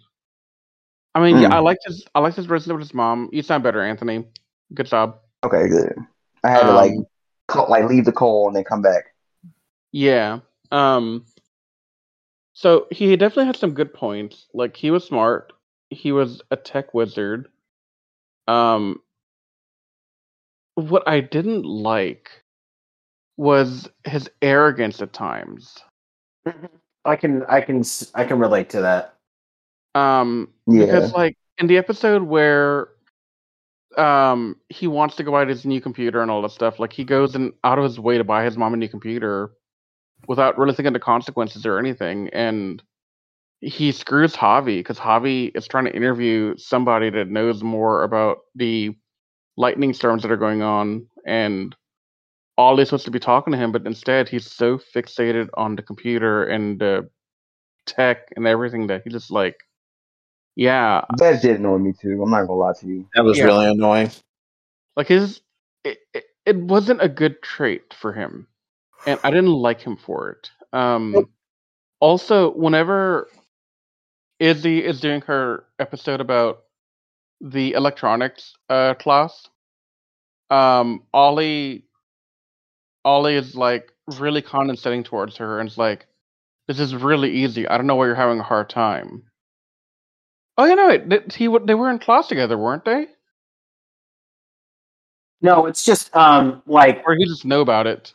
In that episode, um, they were you know putting bombs all over the place, and uh, Ollie, just because he's kind of a tech dude, uh, um, offers help her just kind of quickly caught on to how the bomb would be disarmed. So that Oh was no, it. no, I meant I meant whenever Ollie was teaching her, I thought he might have been in class with her, but no, that makes sense. He's just an expert, so he was able No, to no, no. He was just course, helping her yeah. because I think he was she was like failing a class or whatever, and he Yeah, yeah, decided yeah, like he was gonna yeah. like tutor her or something. No, that makes sense. Yeah. Okay, anyway, ignore that. Um, but no, I, I- he was just so condescending about it. I mean, look, he he might be older, he might have more experience working with electronics and circuitry, but coming from somebody who for t- 14 plus years has worked in and around electronics and circuit design and the stuff that she was doing on that episode, which by the way, the concepts that they brought up in that episode are not just voodoo crap magic stuff. Those are real things that engineers do use in electrical engineering. Mhm. And Mhm. those are concepts that you know, they're they're after going through it and understanding them, they're straightforward, but in the moment of learning them, they're pretty damn hard to understand when you're first starting out. So it's it's kind of grating to see somebody who knows this stuff so well like he does. Just be so condescending, like, oh no, this is easy. You don't have to worry about it. And I don't know where you're failing. God, you're so stupid. Because I get that when you're an expert, you can kind of feel like it's easy, but it's almost as if he never struggled to learn to begin with. And that bugged me because nobody's a super expert at this kind of stuff from Yeah. before. These those aren't concepts that you just innately know. I mean, okay, you can know like math is something you can pick up easily in the beginning, like when you're doing it, but this stuff that she was doing, that's not easy stuff. Yeah, I can kind of, So- you know, get on that. I mean, I used to, you know, the more that you think about it, I mean, to give an example, you know, I just finished, you know, my, um, you know, my school and, you know, we were working on, you know, there were a lot of people within my grade where, you know, maybe I caught on to, uh, using some of the tech that we use, but not everybody did. And, uh, Yeah. you know, I, I, uh, you know, but I understood that, you know, sometimes not everybody can, uh, you know, get that stuff, and I'm not going to be a condescending jerk. And yeah, so I can, I can say, looking at it from that perspective, I can see why you wouldn't like Ollie. And then, like, the other thing, the reason it also kind of grates on me is that Rangers is kind of like a way to teach kids, you know, good and bad. It always has been. Like, when we grew up, Mighty Morphin was there to kind of be a role model to us. And having a role model like Ollie who's so condescending, like, oh, this is easy, that's just reinforcing to kids that it's okay that if you're kind of smart, to be a jerk to others who aren't smart. Yeah, and it doesn't help how there's heart like maybe in the episode where he ignores Javi and tries to win that laptop for his mom, they do kind of portray him as being wrong. But in the bomb episode, they're trying to portray him as being like a really helpful dude that Izzy should look up to. Like they're not portraying him in a negative light, and that's kind of No, yeah, Well, they're Yeah. not they're not portraying him in a negative light, but he does do a lot of negative in that episode.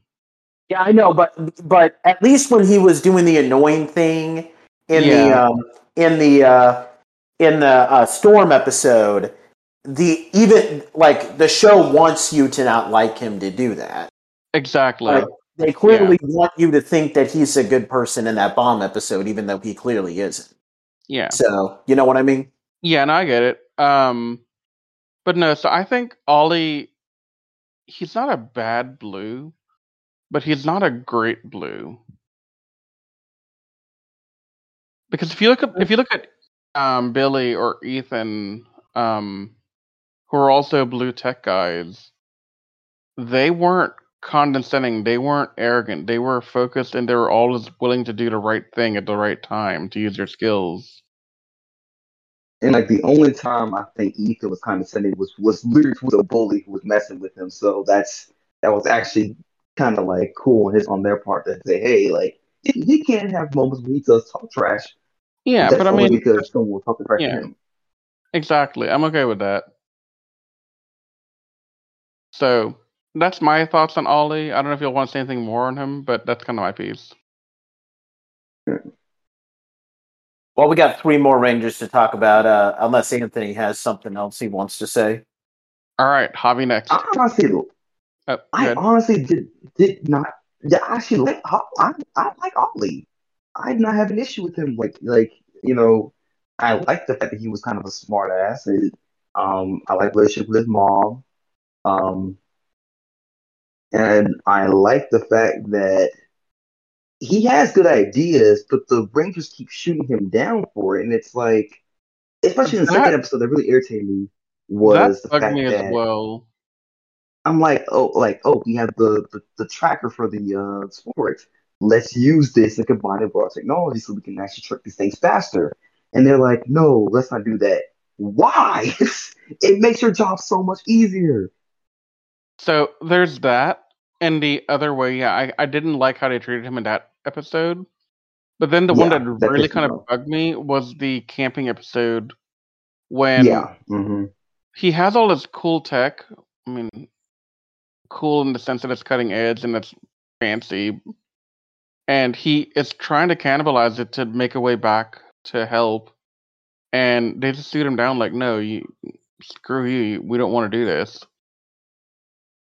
it's not about technology. We're camping. No technology. Like, bro, like it, you can still have some tech in camping. It's not I that mean- bad. So on one hand, that was a lot of tech to bring camping, but on the other Yeah. hand, it was good timing and good placement to have that tech there so they could do what he did. hmm So I can see both ways that yeah, he did bring too much equipment for a camping trip, but that's his life. He's a tech addict. He loves tech. He's gonna bring all this tech stuff out to, you know, live and do his thing. So if he has the tech with him and he's like, oh wait, by the way, guys, you don't have to walk five miles to get back to an area where you can teleport from. Let me just build a thing to shoot the thing down. Hear him out at least. Yeah. Great. Thank you. And can we say yes? I'm glad we finally got teleporting back because he's been absent for the longest time. Mm-hmm. When was the last time I teleporting? in space. Shoot, ugh, it was definitely in space. No, it wasn't. Yeah. Yeah, it What? was. In space the last time. SPD? SPD did not. They No. had vehicles and stuff. They had they had vehicles they had vehicles to drive to drive with. Wow. Wow, you might be right. Hmm? All right, carry on. Let's talk about Javi next. Yep. Um, Javi is just there for me. Um, now there is one thing I should mention. Um, apparently, um, I forgot to mention this. Uh, apparently, Izzy uh, calls their father. Um, so they, their father is a recurring character. Apparently, she calls him her st- his her stepfather. So I guess that's her stepbrother. So I guess like he's the biological son of their father or something. I don't know. Mhm. But then that kind of begs the question, Like like, he's like he's Javi he's Javi's he's Javi's dad. yeah, um, yeah, he's probably he's not my least favorite. We'll get to my least favorite in a second. Well, in a little bit. Um, uh, he's just boring to me. I mean, I guess I like you know that he's trying to pursue like a career in music, and I you know I think that and you know he kind of has to deal with like a dad who's kind of overbearing and everything but i think the whole story of um the story of like ranger having to deal with an overbearing father i think izzy is getting more of that focus and javi is just kind of left in the dark um, Yeah, that's definitely a problem. I mean, I love Izzy. Izzy's my girl, but Javi did suffer as a character because of Izzy kind of overbearing on overshadowing him a, a lot. Yeah. Because honestly, I think Javi could be a great ranger. I mean, he has a lot of cool things that they could do with him. But I think they focused a lot on Izzy, rightly so, but also they sort of given him more focus episodes as well. I mean, they, he had focus in the Christmas episode, and he had focus with the music stuff, but that wasn't a lot of focus, to be honest. I mean, compared to the others who had more focus, he didn't really get a lot. mhm. what, what do you think anthony like like you said, he's just kind of just there. Like, I mean, sure, he has the whole thing with him, like in music, but then like that's really it, all that's is to him. You know, like I'm sure there was that one episode where he thought that his sister liked some guy, but they out to be to be wrong. But I mean, there's nothing much to him. I can really I can't really say anything. Like, I mean, there's another episode where he was like upset because his dad, like, you know, took his like his his musical instrument away, even though he paid for it with his own money. I'm still mad at him for that. Yeah, yeah that was a dick move Because apparently, um, from what I heard, that um, at one point, the dad who was a who was like kind of this warden at like this at I guess a park or whatever, he was supposed to be a cop. That's probably why he's he, they kind of portray him kind of like a cop like manner. But then that but then the whole controversy was on with cops. And now they changed it like, oh, he's not a cop anymore. He's a warden. So Just spoof, just spoof the thought. In case y'all, in case y'all wonder why he's like around a lot. I think he's trying to like have this authority, but he doesn't really have authority. If that makes sense. hmm Yeah. But yeah, that's that's my thoughts on him because I don't have much to say about him. Yeah, the, the Javi is not someone that we can really talk about that much because he doesn't do that much. Yeah. I, I agree with that. Do we want to move on to the next character, Nate? Yeah, let's do Amelia next. Pink. Okay. Uh, Yep. Amelia is interesting. Uh, first of all, um, she has a really weird backstory that I really hope gets um, gets addressed more in season two. So she lives with her grandpa, um, who she calls uh, Pop Pop, which is cute. um, Apparently, there's one episode where she meets her grandpa as the Pink Ranger. Um, like she's morphed and you know secret identities, blah blah blah. Um, and he reveals to her that her parents just disappeared through like unexplained circumstances. Now, what's weird is that that episode doesn't end with her um, wondering what happened to her parents, which I think sucks. But but with that being said, I still think um, I still think that uh, it. I still think that she has an interesting backstory that I would love to see addressed more. Uh, and yeah, that uh, as far as the character is, I mean, she's awesome. I mean, she's very pretty for for uh, for um, for the record. Uh, and yeah, I like I like her whole story of being like a paranormal enthusiast.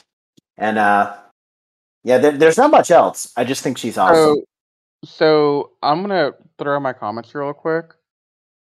Um, first regarding her family and her pop up and the paranormal stuff, because it's all really well tied together, actually.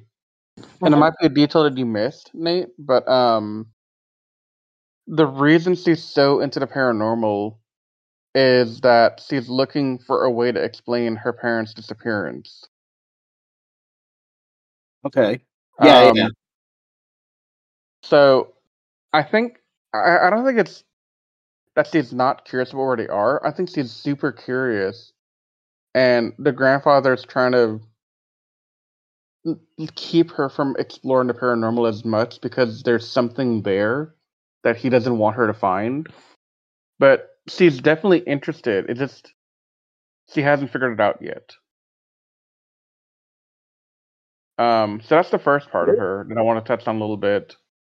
The second, um, I get a huge Zoe vibe from her, and I love it. What do y'all like? Do y'all see You it? Or so? Or you, are you, or you think so? Uh, Yeah. not really.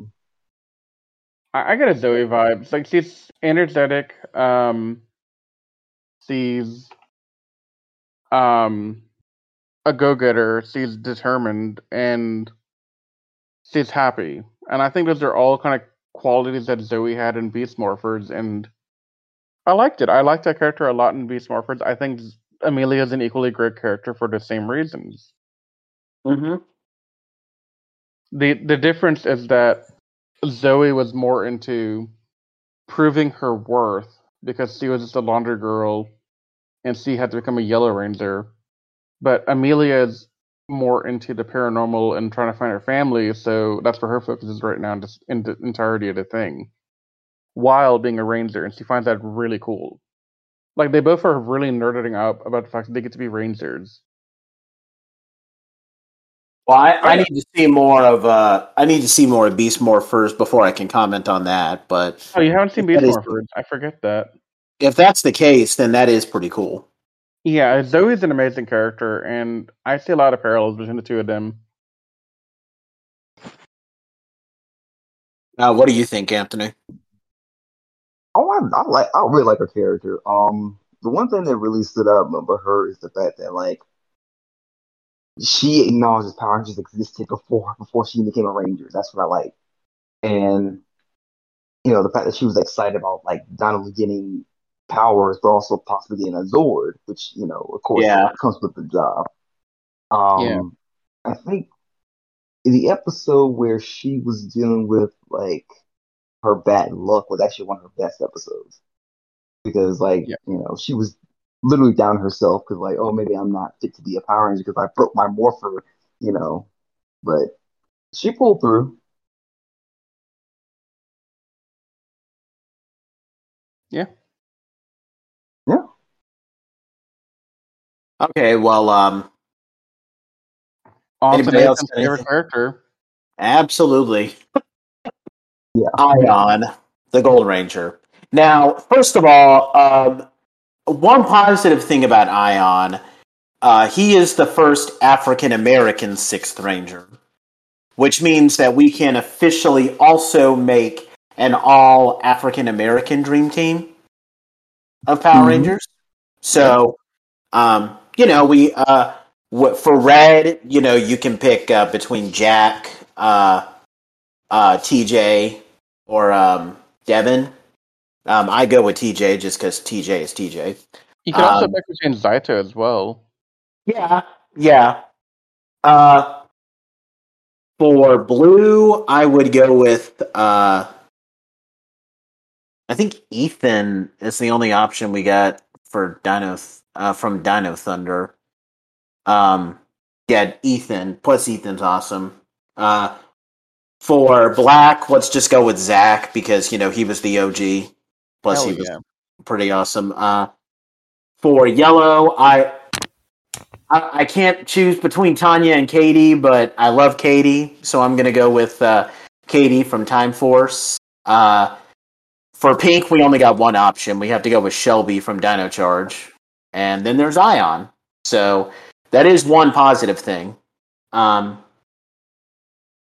but as far as Aiyon is as a character, I do not. Okay, first of all, his voice is annoying. Like, he sounds like he is trying way too hard to put on an accent. Like, I can't Uh-huh. even tell what he's saying half the time. Like, whenever he's calling a Zord or, or, you know, uh, or just in the roll call, it's always like, Moza Blas, or something like that, which is just. multiply multiply like Ugh. like there's Power Ranger characters that are kind of annoying, like like uh, like at least with some Rangers that have like weird accents, like with you know like, and I, I don't want to I don't want to say this because I don't want to be I'm not trying to be offensive here, but it's like you know with um you know uh like Carlos had a really heavy Latino accent in Turbo and in Space, but that's just his voice. Okay, you know he Yeah. can't help that. Same thing with um that guy, the Black Ranger from Wild Force. I can't remember his name. Uh, Cue the whole who's Danny. Danny? Who Name is cue the whole yeah. who's Danny joke here. Um, again, that's just his natural voice. I can't I can't blame him for that. But with Aiyon, it sound like I don't think that that's his natural voice when he's when he's talking when he's calling out those attacks. It sounds like he is trying way too hard to put it on, and it just sounds stupid. So, just want to get that out of the way. Yeah, his his I think his ADR needs some work. Um, I don't know if it's ADR. I think it's him actually trying to have an accent when he doesn't really have it. I mean, I And guess fact it sounded. the actor just does the actor just is not doing it for me. I'm sorry, I just can't really like I can't explain it. He's just not. I don't think The he's. one a- is not doing it for I you. don't think he's. Yeah, he's just not. A, I don't think he's a really good actor. To be honest with you, like not to, not to not to like down talking or whatever, but it's just he's just not giving me much emotion. You know what I'm saying? Well, so Really? it's not it's not just that. This the character as he's written isn't good either to me. And part of it um, has to do with he's kind of a self-obsessed jackass. So he was quick to really say, okay, so he's right. He's right to call out uh, Zayto on what happened on Rafkon. That's that's cool. That's fair. Yeah. But Yes. but to immediately go with I'm the leader now. I mean, I get why he did it. I explained why he did it earlier when we talked about Zayto, and it's justified. But you got to have an ego to do that as well, and he has a huge ego there. And it gets worse when he is starting to go out and about with the Rangers. Like, wait, they want us to come to this because we're going to get a thing. Oh, we get. He wants a sobo a lot he's all about the lore. He's all about the showboating. He wants to show off that you know they're they're rangers, and he wants to flex that that's cool or whatever. And I don't like that. Neither do I. Um, he he likes to flex every opportunity he gets. Um, and honestly, he doesn't. He doesn't evolve as a character ever. He doesn't like the the Aiyon you get in the first episode he appears, and the Aiyon at the end of the Christmas episode. Zero change to him. There's nothing that ever changes about him.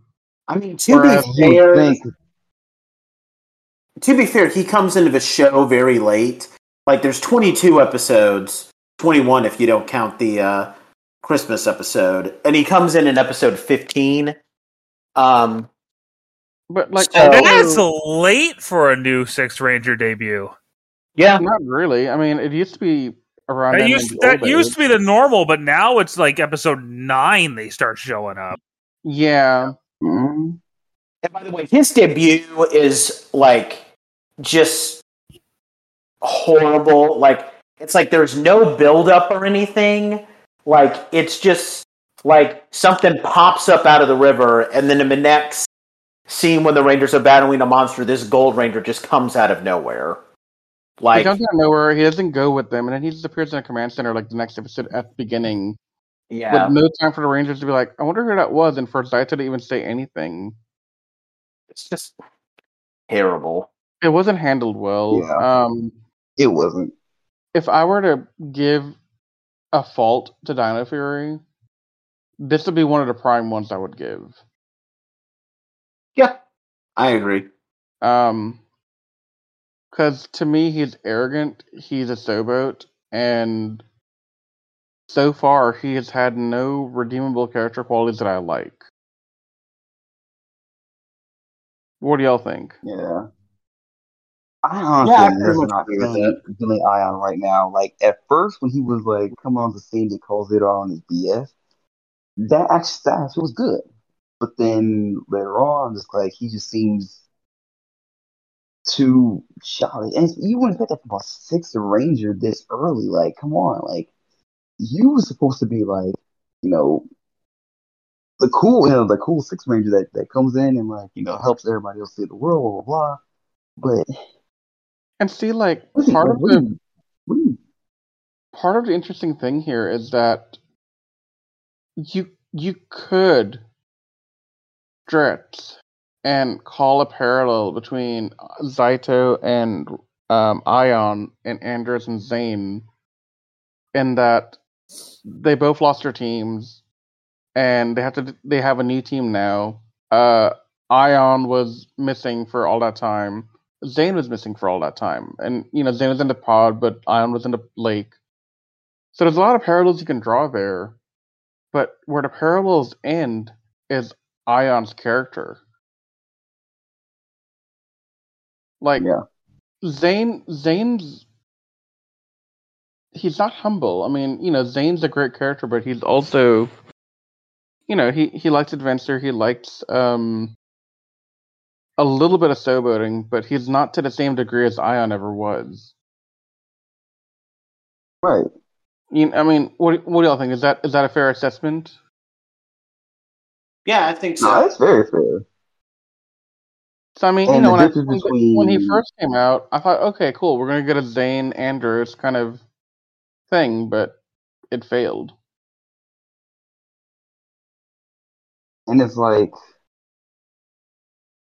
the, the what they could have really would have done would actually would have been like very interesting was to have uh him and Zeno actually have beef for like the first few episodes. Like it, like it's straight up like it's not it's not you know settled in the first in like the first episode he's like teaming up with them. No, he's like, No, I still don't forgive you for what you did and I'm I'm leaving bounce and just leaves and just does his own thing for a while. hmm But for some apparent reason the writers just like we can't have Rangers become conflicted with each other more than one episode. I'm just like, why? That we like Ranger teams don't always have to be all buddy buddy all the time. You can have Yeah, I conflict mean- sometimes. You, you don't have to just be like, oh, we'll do did. one episode. Yeah, Hmm? There could have been a lot of things they could have done with his character. Like they could have, they could have kept him separate for like a whole episode or two. Let him kind of Yeah. mysteriously appear here and there, kind of taunt them, um, whatever. But no, he just appeared because again, he wants to flex. He wants a showboat. So he wants to prove, oh, I know where they're hiding. I'm gonna go to their base right now. Hey guys, what's up? I'm here. Zayto, you're fired. I'm the new leader. Okay, thanks. Bye.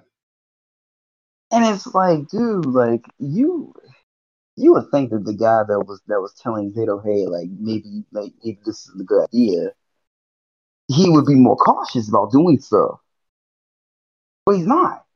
He's the exact opposite. How are you gonna tell somebody else to be cautious about doing uh, an idea when you don't? When you you clearly can't do it yourself. Yeah. it's a hypocrite. Yeah. Nathan, you That's, want to ask? just so What was that? annoying. Go ahead. You say something, Riz? I was gonna say, do you want to add anything else? No, I just uh I uh I just hope that Aiyon can redeem himself in season two. That's all. Yeah. Yeah. So And, and if you're all six. Oh, go ahead. Sorry. if you're listening to this uh, Jordan Fite, which uh, which um, you're probably not. That's his actor's name, by the way. Um, dude, I'm sure you're a nice guy and you're being a decent actor. Like we don't hold anything against you with what's written in the script, but dude, just be yourself. Stop with the accent, please. Yeah. That's all I have to say. You know, accents remind me of Eminem's album Relapse, and I don't want to remember that. Don't do this to Oh me. my god. Yeah. Get out, Frankie. I'm just saying.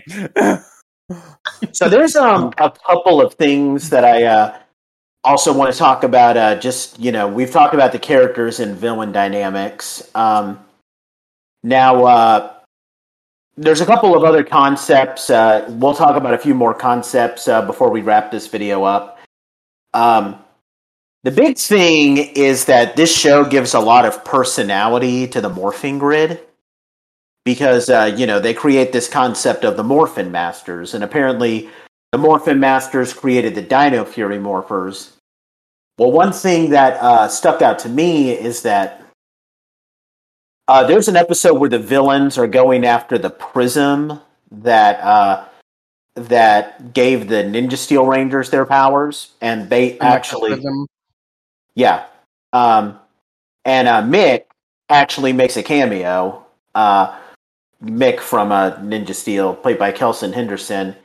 And apparently, it's revealed that the Morphin Masters also created um, the Prism, as well as the Dino Fury Morphers.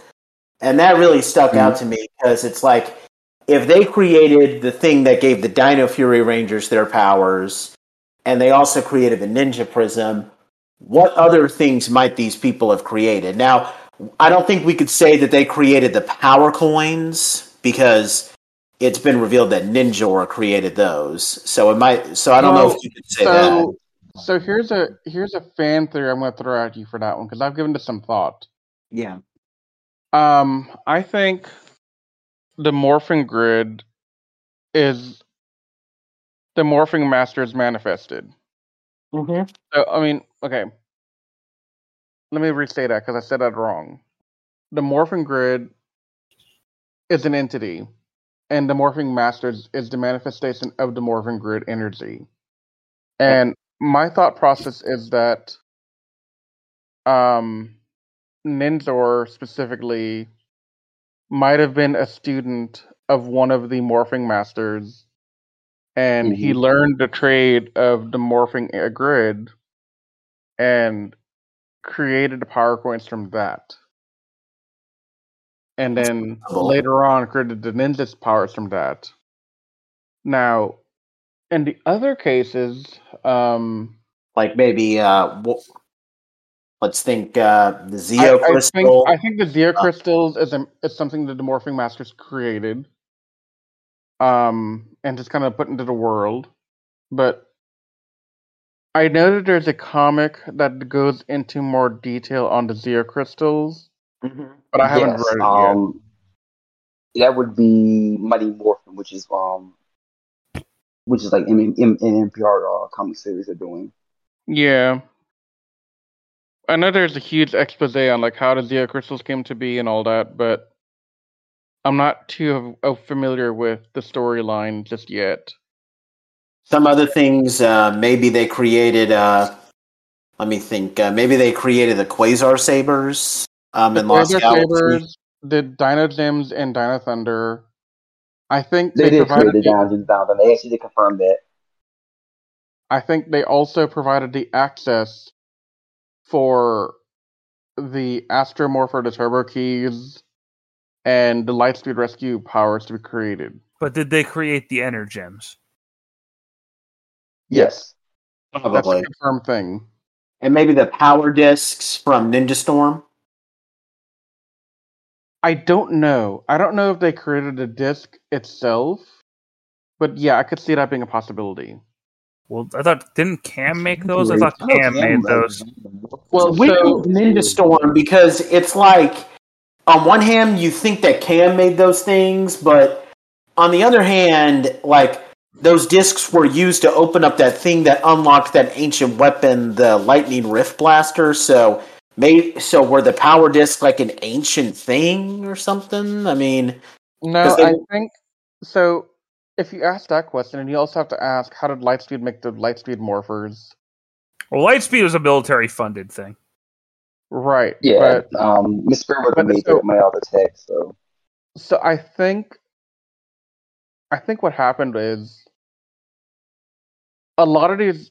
You can divide the Ranger powers through all the seasons into two categories. The first category are powers that are created directly by the morphing masters. So, for example, The power Uh, coin, Zeo the crystal. PowerPoint. Well, no, not the PowerPoints. That was created by Ninjor, who I'm thinking is a student of them. Um, but like the stuff, like the uh, Nexus Prism, for example, the Dino Fury powers, etc. Those kind of things that we there's not a clear answer to, and it's more mystical feeling.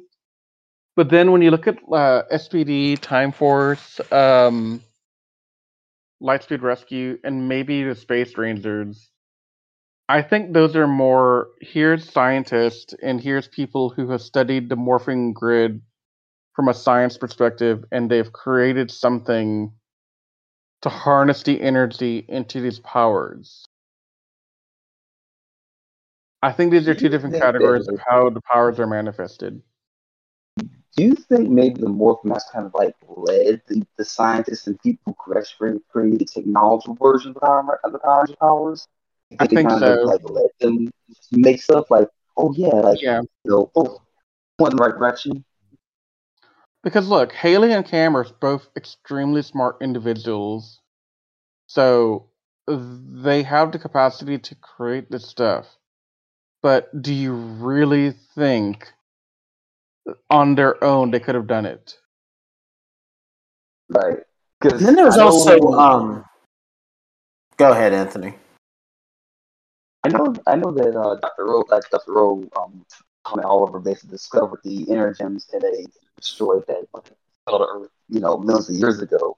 So it makes sense like where these gems come from. Like, oh, it came from uh, the Morphin Masters because they put those like um the uh, Dino gems in that asteroid that landed on Earth. Mm-hmm. So effectively, they kind of wanted us to want us to die, basically. Well, this this could also be an explanation for some other things because um, if you look at a if you look at Power Ranger seasons, um, and two perfect examples I would give would be uh, Power Rangers Wild Force and Power Rangers Mystic Force. Um, in both of those seasons, the Rangers are successors for warriors that wielded like these ancient powers, but Mhm. they weren't Power Rangers. Like, ne- like never at any point in Wild Force when you um, when you see flashbacks of the w- original fight against the orgs, you never see the ancient warriors. I think that's what they were called. Um, morph into Power Rangers, and same thing in Mystic Force. When you when you watch the um, you know flashbacks of the fight of the fights with the Master, they never morph into Power Rangers.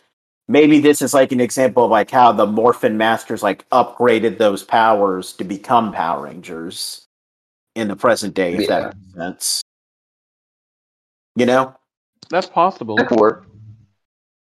Like maybe they like like they still use the animal crystals um and the and the you know mystic wands in a in wild force and power rangers but maybe the morphin masters like you know they created the growlphones and they gave the wands the ability to transform into the mystic morphers if that makes sense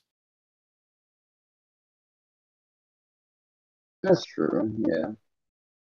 And then there's also that mystery of like who possessed the Quasar Sabers from all those years ago. That, that, that they were gonna make a like a story about that, but it never happened. So Not every season perfectly meshes. Like Jungle Fury wouldn't mesh because, you know, RJ specifically says that there were never Power Rangers in Pai Zhua. He just knew a guy who knew a guy who knew a guy who knew a guy who hacked into the morphing grid. So Okay, but did they ever state who the guy was? no, it was no, they don't. How, how do you know that's not a morphing master disguised as a human that gave him the powers, or just a morphing? Oh, I'm just now getting that idea. Wow. wow. This thing works on a lot of levels. I mean, okay. I have a challenge for y'all. Name one power that can't be explained by the morphing masters in some way. Can or can't? That Hmm. can't be explained, cannot be explained with morphing masters. Mjolnir, Mjolnir from um, Asgard. Oh, That that's not mean- you You, you just said power. You didn't say for Power Rangers. okay. okay. Well, to be fair, he did appear in Power Rangers Overdrive, one of the worst seasons, but still, it, it, he's he's in there. So All right, I'm sorry. I'm sorry. The Force. How do I force suck Frankie? Actually, they did go to the Dagobah system and in space. They they did. did go that's right. Okay, guys, confirmed. Force is created by the morphing grid. Oh, There's Jesus. literally Or- There's Or literally the a filler morphing grid is the force. I like There's literally a filler episode of In Space where TJ is like, "Hey, Andros, uh, me and Cassie are going to go check out a planet in the Dagobah system." Yeah, it's a real thing. AIE, Also- we're gonna go make out. And also, I'm in the fucking episode where Zhane first appears as the Silver Ranger, don't those things that the Rangers are fighting in those episodes look like Jawas? They do. They do! They do. do. They do. Yeah, just just wanted to point that out. So Power Rangers and Star Wars coexist. You know, oh my god. where is Luke when you need him? Like Right. he he could have helped Guys, so many times. I just I just opened a YouTube video for Silver Ranger's first scene in fight. And oh my Oh. god, you're They right. do look like Jawas. Let's not forget that freaking Andrew can use the Force. Also, they use they wear um they wear the Starship Trooper outfits in Lost Galaxy, so there's another crossover right there. That's true. Oh my god. Well, that was Okay. a weird world Oh. collision. Okay, so literally my favorite season of Rangers and my favorite franchise ever are possibly in the same universe. Yeah. You're welcome. Mm-hmm. I don't like you right now, Frankie. this is all my fault. Yes. But to go back um, to Riz's original question, the only one I could think of is maybe RPM, but do you count that because it's in a different continuity? Um, Well, okay. to it be is and it fair- isn't. Well, so look at it from this point of view. You're assuming that the Morphin Grid only exists in the Prime universe and doesn't transcend to the other universe as well. the thing Yeah, is, 'cause they that created in RPM, the thing that they would normally refer to as the morphing grid is usually Dr. K calls it the biofield. I mean, does that really change the definition, though? I guess not. Because Dr. K doesn't have to know that it's called the Morphin Grid to know how to manifest and use the powers. I guess that's a good point, yeah. So, so the point, um, the point I'm making is the morphing grid feasibly could be something that transcends all the multiverse of the Rangers. And it's just this thing because think about it. How the heck did Megaforce all of a sudden just know There's a simple explanation for that. Oh, get out? how, how did the Megaforce Rangers access RPM right off the bat? Like, the only explanation is that the Morphin Grid can transcend multiverse. They could also uh, transcend other franchises. They turned to Dairanger and Changeman, too. Mhm. Yeah, Bring on new powers. I mean that's part of the multiverse. Though. That I mean, Dairanger and the others could have been from another universe. Like, you know, don't Sure. don't don't try to defend this. Stop. I do know that You're you're you're drunk. Give me your keys. I do know that um one of the teams that that, that the Rangers transform into in uh, Super Mega Force did briefly get adapted into the comics. Um, Yeah. Actually, two of actually two teams actually. It was a I think- supersonic supersonic team, and I think was the that bio- I was think- that yeah. was five man, wasn't it? yes, it was Fiveman. I think it was uh Bioman. wasn't it Bioman was the other one? Bioman. Yeah, Bioman's in the comics. Dude. yeah. I was Um, Bioman. So small small spoiler, in case anybody be worn out. I will tell you this right now. They turned into In Changeman. Hang on, Frank. let- Unlimited Comics. Astronema kills them as a child. Oh, Oh, well Yeah. then. Yeah. I don't remember them turning into Bioman and Super Mega Force, but annihilated that team. Maybe it was The only- Change only- Man I'm thinking of. they turned to Two Change. They turned into Let, Change let Anthony Man. talk first, though. Speaking Yeah, of, no, I, I, I think I said what I had to say because yeah, she just she just annihilated that team. I think only one or two of them survived. so the Astronema just encountered him and killed him. Yeah, because they turned into it's Yes. they turned into Changeman, was the origin Mask. Man, It was the origin story.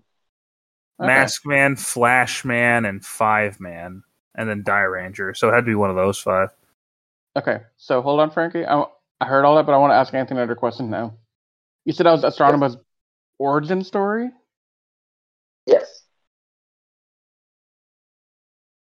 Okay, I'm gonna start reading his comics again. Yeah. and um the Supersonic team was actually um a past team that actually involved one of the Psycho Rangers from that from from the comics too. Really? Mhm. So were the Psycho Rangers deformed to become Psycho Rangers and originally another Sentai suit? So I'm guessing that might be the case because one of the Rangers was part of that team, and he he turned and became uh, like a Ranger in that team. So, yeah, it's possible.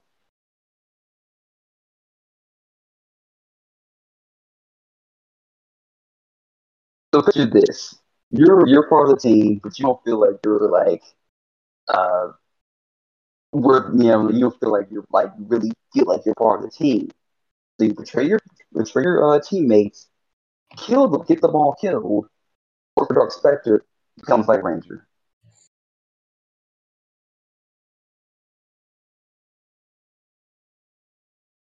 Hmm.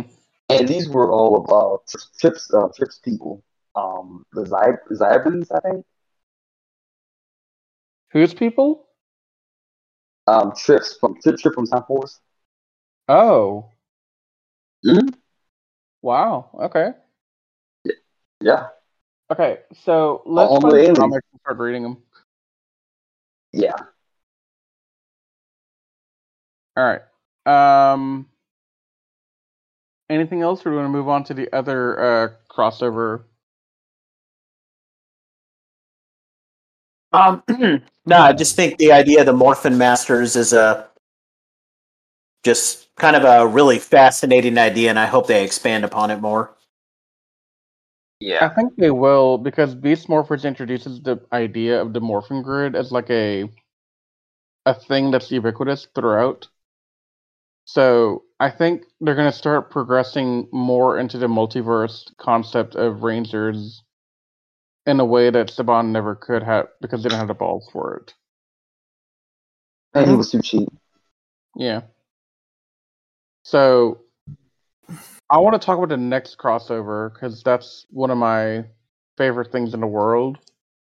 Um, it's probably like one of the big last things we've got to talk about here. So Yeah.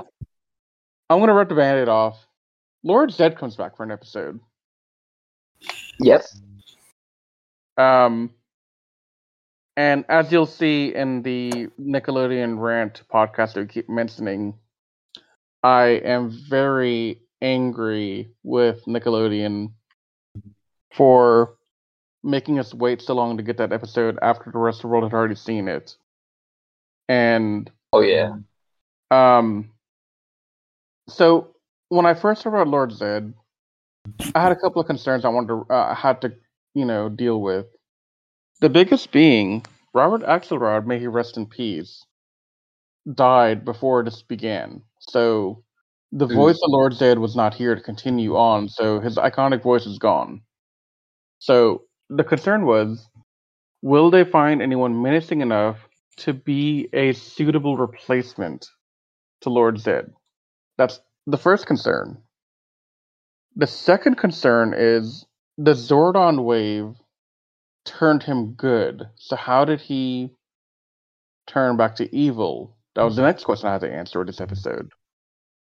And then finally, what are they going to do with him? Is he just going to be like a one-off thing that appears and then dies, or what? So these are the three questions I kind of walked into the episode with. Um, Thinking, yeah, yeah. So, with regard to the voice, he's no Axelrod, but the job is done, and the job is done well, but not not to the same level. I don't know. What do y'all think? I didn't hate it, but also I also am like, he's not Axelrod. Well, it's not No. menacing. It's not as menacing as it was when we grew up. Like that voice was just not as like sinister. Because I think the guy who voices him, I think he, I think he was Master Lope from freaking Jungle Fury who voices him. Oh, Yeah, if that's the case, that's not good. I um, Yeah. I don't um. To be honest, I wasn't really paying too much attention to his voice. Um, I was I was just more curious at like what they were going to do with him, and that was the big thing that disappointed because like he's disappeared. Where is Lord Zed now? Like, is he going to come back for season two? I mean, So he should be a name. He should be a name I villain think- at this point. I think what's going to happen, Nate, is that. So to kind of go over the story of what Lord Zed was in this episode, um, he was reanimated back to life by that guy. I don't remember his name. one one of the new Sporix monsters. Right. Maybe I don't know if he was a Sporix or not, but he was a monster. So yeah, He was a monster. He came to give them the gift of Lord Zed, and Lord Zed was um brought back. He had an obedience collar on, like how you see in Beast Morphers, and he was under control of this guy. And the Rangers free him, and Lord Zed vanishes into the like he vanishes as he's freed. So we don't know what happens to him as the Rangers continue battling Void Knight and his forces. So that's an open-ended question at the end of the episode: is where does he go from here? My thought is, Void Knight's not really evil, right? Like he's just. He's he's out here trying to get his wife slash girlfriend slash whatever lover resurrected or revived or revitalized or whatever. So maybe in season two, Void Knight achieves the goal and they have a resolution of that early on enough that Lord Zed can step in maybe a quarter of the way through and start being the villain again. And that's the that's the conflict for the rest of the season. And I've heard rumors that they want to have this cast continue on after. I doubt it. I doubt they're going to do it, but it'd be interesting. But also, I, mean- would I would rather if Lord Zed comes back, I would rather his storyline kind of continue beyond this, like beyond Dino Fury to like something bigger. Well, I, I remember. I remember hearing a rumor that this was supposed to be the final incarnation of Power Rangers as we knew it. I don't know if that's still true, but I heard Hasbro was going to try to take the series in a different direction. So I yeah, became- that I heard they're like delaying that, and they're going to be adapting another Sentai. Yeah, yeah, 'cause- so I guess it made sense when they were filming this to bring back the iconic original villain to kind of bookend everything. Yeah, Um, I 'Cause heard Lord that Zed- Zyuohger might be the next Sentai that would be adapted. I hope so. I like that one. Yeah, I know, but uh, I, th- this this random let's go go but let's go Ninja. Then we'll go back to Go Busters. and We'll go like ten Sentais in the future. Then we'll go back three. It's weird. It's bothering me. I know. I mean, okay, is it really a big deal though? Because they're not connected. It it only bugs you because you know the history of the Sentai mm-hmm. and how it were before Go Busters happened. Like, I mean, before Beast Morphers. Because they didn't they didn't get off track of skipping Sentai until you know Dino until Charge. Dinosaurs, yeah. But it is it's not a bad thing per se. I mean, they're going back and they're using everything slowly over time. I mean, one day we're gonna get a train ranger team or something, I guess. But I um, highly doubt they'll do trains because like they, they claim trains won't really won't really sell here in America. And I'm just They're like, not wrong. hmm yeah, It's a And much then bigger also- thing in Japan. I just want to And say then- that the Lord Zed return was just really disappointing for me. I hope that they do better, but yeah, Yeah, that's another major fault of Din- of Dino Fury. yeah. That was another fault is that it wasn't well done. But yeah. I will say that the potential they opened here is really good. If I were to take a guess, he's probably going to be the main villain of season two. Possibly. I think so Possibly. because look, I I think I think Void Knight will be resolved pretty quick. They, they didn't destroy. They didn't kill Zed, did they? no, no, no, no, no. He didn't. They barely fought him, Frankie. Like he came in, he had the obedience collar on. They destroyed the obedience collar in a way to like try and get him away from their control, and Zed decided, "Screw y'all, I'm out." Peace. Yeah. Deuces. I mean, basically that's what happened. Okay, screw you guys. I'm going home. He's in the universe somewhere, doing something. Maybe he'll go back to the moon and get his base back. Mhm. I would actually kind of like that. Serpentera 2.0, guys. Could you? im- No, they can't because Serpentera died to Wild Force Red. That's why I said oh. 2.0. Yeah, you rebuild Serpentera. Hold on, like- that, well, since when does that matter? The Falcon Zord showed back up at Ninja Steel. It never. It was never. It was Okay, never destroyed though. but- Yeah. It was never destroyed, Frankie. Yeah, It's irrelevant. It's been. It might as well be. It was gone Okay, for no, twenty no. years. Okay, but but also think about it. The Morphin Grid restores powers. Why can't they restore Zords?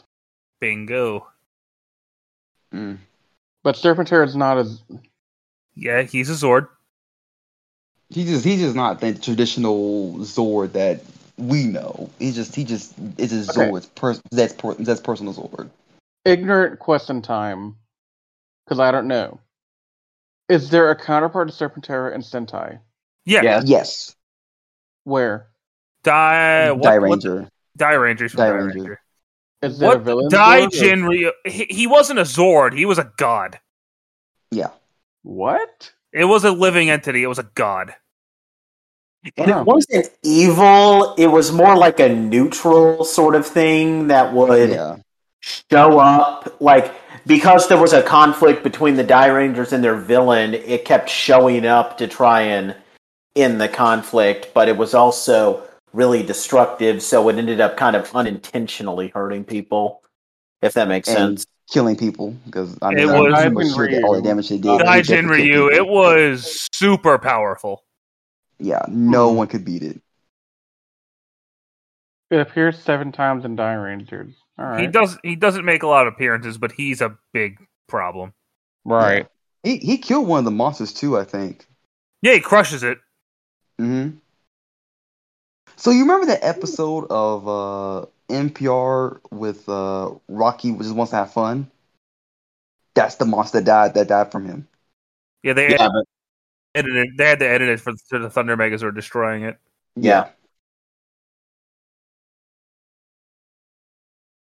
You know, speaking of Zords, uh, I just kind of want to transition into this. Uh, this is the last subject I want to talk about Dino in, regarding Dino Fury. Um, I really like the uh, Dino Fury Zords. Um, you know, a- as you know, we can complain about how the dinosaur gimmick is getting old. It is. I- I'm not going to disagree with anybody here on that, but um, Right. I do think that dinosaur mechs are some of the most creative, though, and this one does a really good job. So, first of all, Uh, well, well, I think this one does a good job at least. I'm Um, go- I'm gonna disagree with you on this one. Okay, that's fair enough. But um, but you know, I well, first of all, you know, but so the way that this whole thing works is that um, the Red Ranger Zord has its own warrior mode, and then and then the Megazord is basically just the other Ranger Zords are like you know some cool add-ons. Kind of miss that, you know. I I I really like you know, I like Zords having their own warrior mode that allows them to fight, you know, by them, you know, by themselves, you know, kind of like Go Buster Ace or whatever it was called in Beast Morphers, um, the Red Ranger Zord.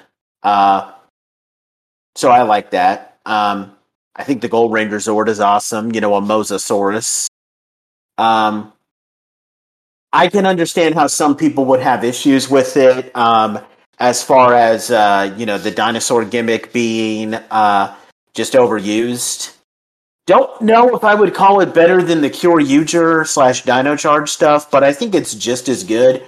The one thing I want to say is that this series has a, another weapon. It's called, I think, the Mega Fury Saber, which is what the Yeah. um, it's what the Rangers summoned to like perform the finishing move. And can I just say this?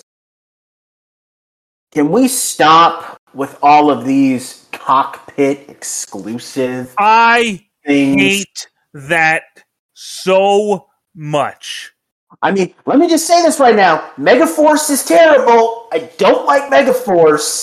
But, But at at least they least didn't they- have that. Yes. Yeah.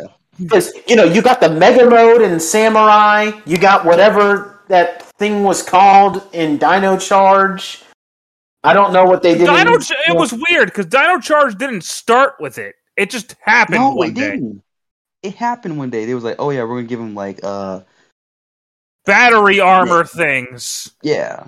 I don't know what they did in uh I don't know what they did in Ninja Steel, and I don't care. Um, Ninja, Ninja Ninja Master mode. Apparently, I'm just like, why, why are they? Why do they have a mode that's literally Ninja Master, but they're not they're not masters? in Beast Morphers, Devon summons this gun to like shoot. Like That's not as offensive. No, it's not. It's stupid. But I'm just sick of all this cockpit exclusive stuff. Like I get it, you know, you're trying to sell toys, and you know what? so just I let him let him use the blaster against the monster. Just film American footage. Like I'm Yeah. all for creating non-Sentai equipment.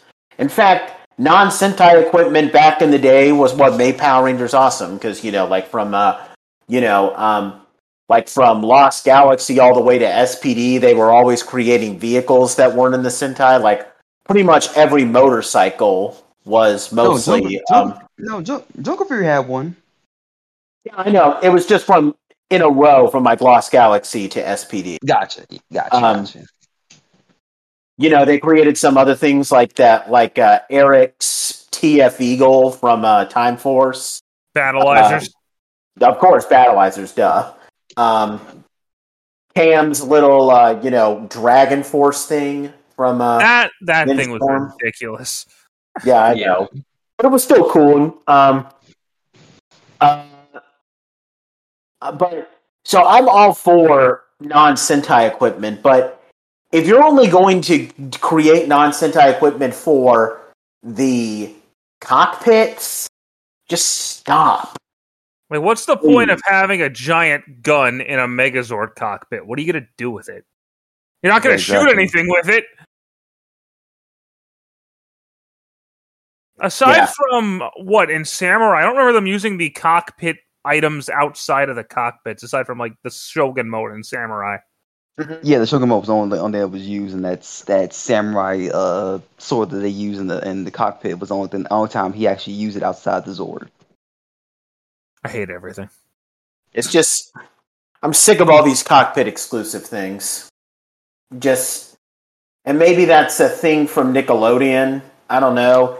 I mean, Nickelodeon, if you do that, Part of the problem with that, I think, is because they have to stretch it out to two seasons. They need more things to fill out the toy line. So Yeah, I heard we're getting a. I heard Dino Fury's getting a bike soon too. do I they have did. motorcycles in Dino Fury? They're gonna have. I mean, it in and they're gonna have So- them in. They're gonna have them in the show. Do they have any in Ryusoulger? I don't No. think so. No, Oh, then that'll be a first in a while. yeah, Like give them motorcycles. Yeah, Hasbro has this thing where everything that they're making in the toy line they want in the show. Yeah. yeah. But yeah, like, I'm- like the backpacks from Beast Morphers for some reason. what do you think, Riz? I think he died because he muted himself. Yeah. Uh, I don't have as many opinions on the Zords ever really. Um I don't really so the cockpit stuff doesn't bug me, I guess as much as it bugs y'all.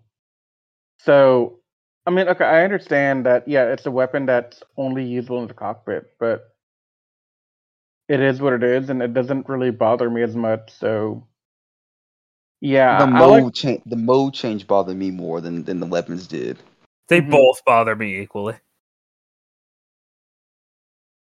Yeah. Because like, so- why do I guess need the another mode form change to is use- fine. I mean, I guess the not having a mode change is fine. It still just bugs me. Yeah, because I'm like, why do we need another form just to use the Megazord? Like, no other team has needed this in past seasons. Why now? Like, we're not good enough to use our our, our normal forms to, to pilot these things. Mm-hmm. Because we have to sell toys, Anthony. I don't give. Don't you, know what, I can't under- even- Don't you understand? Oh, I wish I could cuss right now, but I'm not going to. Power Rangers is give a- made to sell toys. That's why it I exists. I don't give a flip. Keisha. Don't do this to me. I just want to say this one other thing. Um, I'm all for them creating um, original cockpits because I think the only two Sentai's seasons that we've had where they've used the Sentai cockpit, they used it in Megaforce as well as Super Megaforce. Pretty sure they used it in Beast Morphers, although they did. They- For the most part, it was the Go For the most part, there was said. like maybe two instances where they didn't have they didn't have the footage. They did one for the Beast X King Zord. That was exclusively American footage because they didn't use any Okay. Sentai footage for that. And I, I'm all for Devon's creating Beast- original Blaster.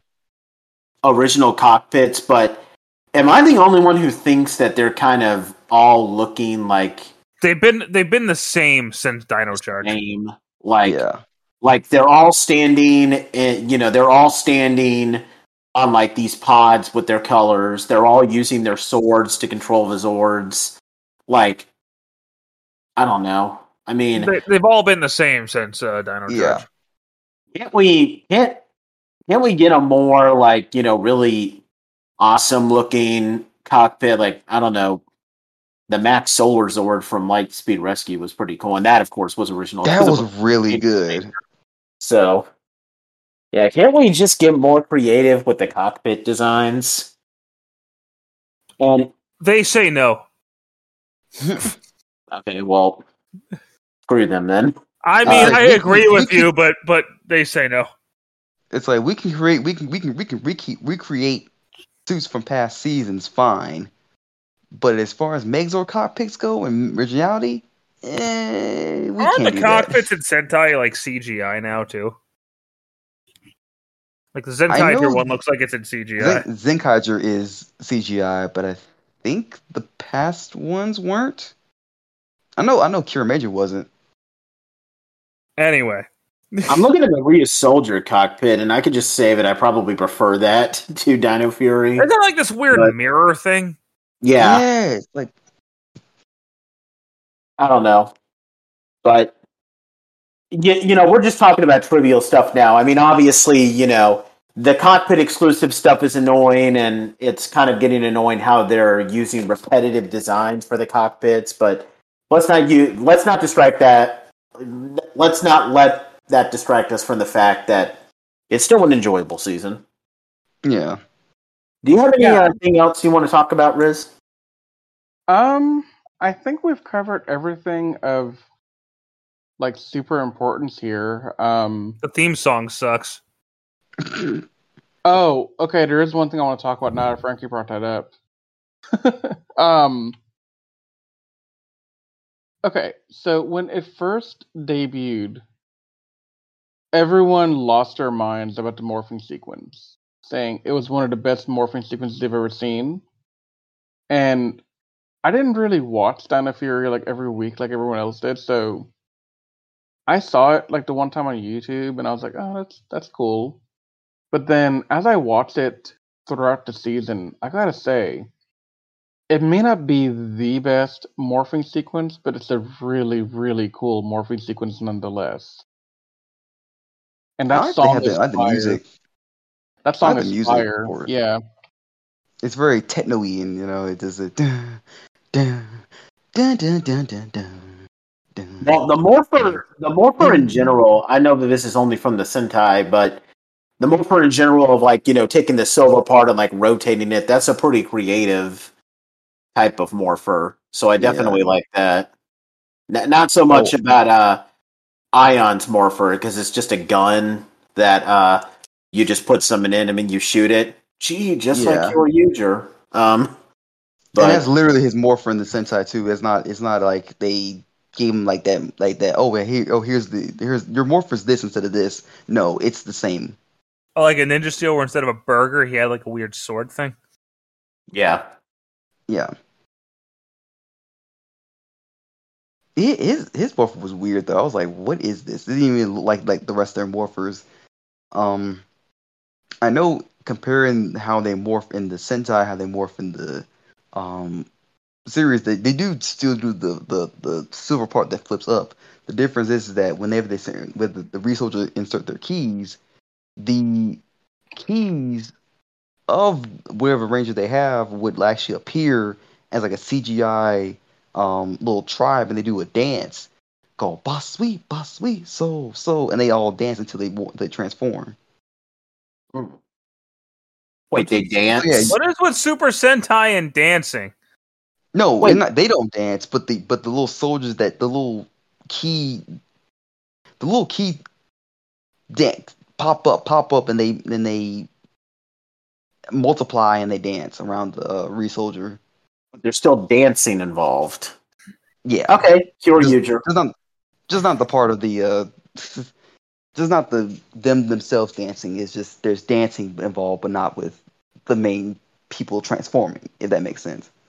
Yeah, I guess. Yeah. You know, I'll agree with Frankie. I'm not a big fan of uh, the theme song, although in general, Hasbro doesn't really seem to be doing much with the theme song because we're now at the point where the theme songs are only like 30 seconds long. Because Beast So- Morphers wasn't that great either. No, like, they're it hardly putting effort into the theme songs anymore, which sucks because, um, but you know, what are you going to do about it? Especially when you compare them to the Sentai themes. Sentai themes are generally a lot better. Yeah. I mean, that's What? about all I wanted to talk about. Riz? That's all I got because I don't know anything about this show. I I have nothing else to really bring up. Frankie, what do you think of the review though? Would you want to watch Dino Fury based off of this? eh. Ay, ay, ay, ay, ay. I did not mean for that to be a pun. F. F in the F in the chat, boys. Um, I got a very different Power Rangers opinion than you guys, but that's a that's not an appropriate discussion. Well, I can understand where Frankie is coming from because, to be fair, I was a little adverse to watching Dino Fury as well because I I've been turned off of watching Power Rangers since like Ninja Steel just because it.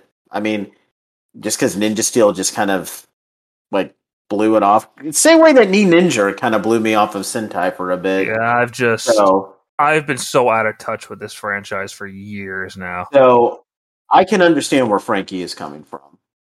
yeah.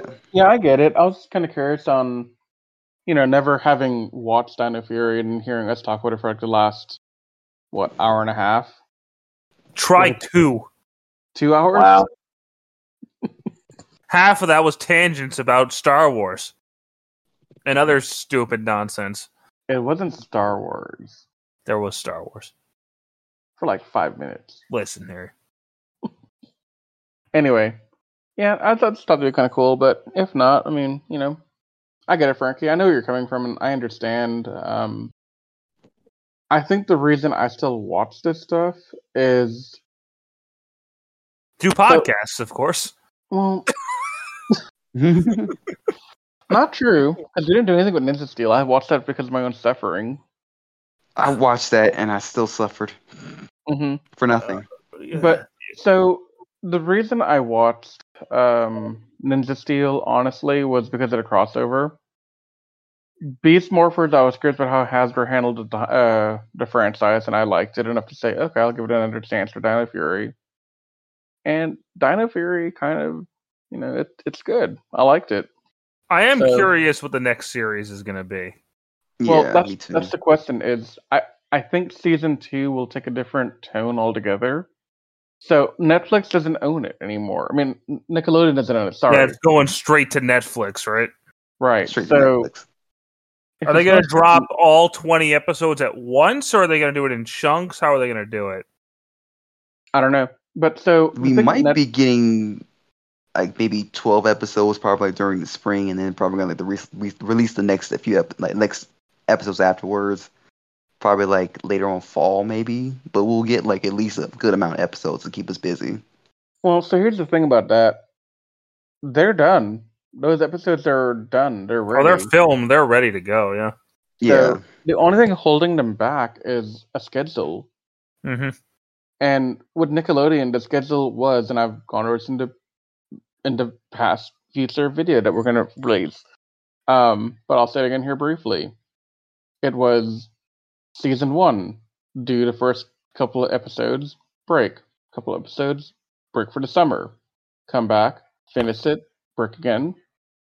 and then don't don't do anything with it until after Europe and the rest of the world has seen season two. I think that was part of why the rating started to decline too.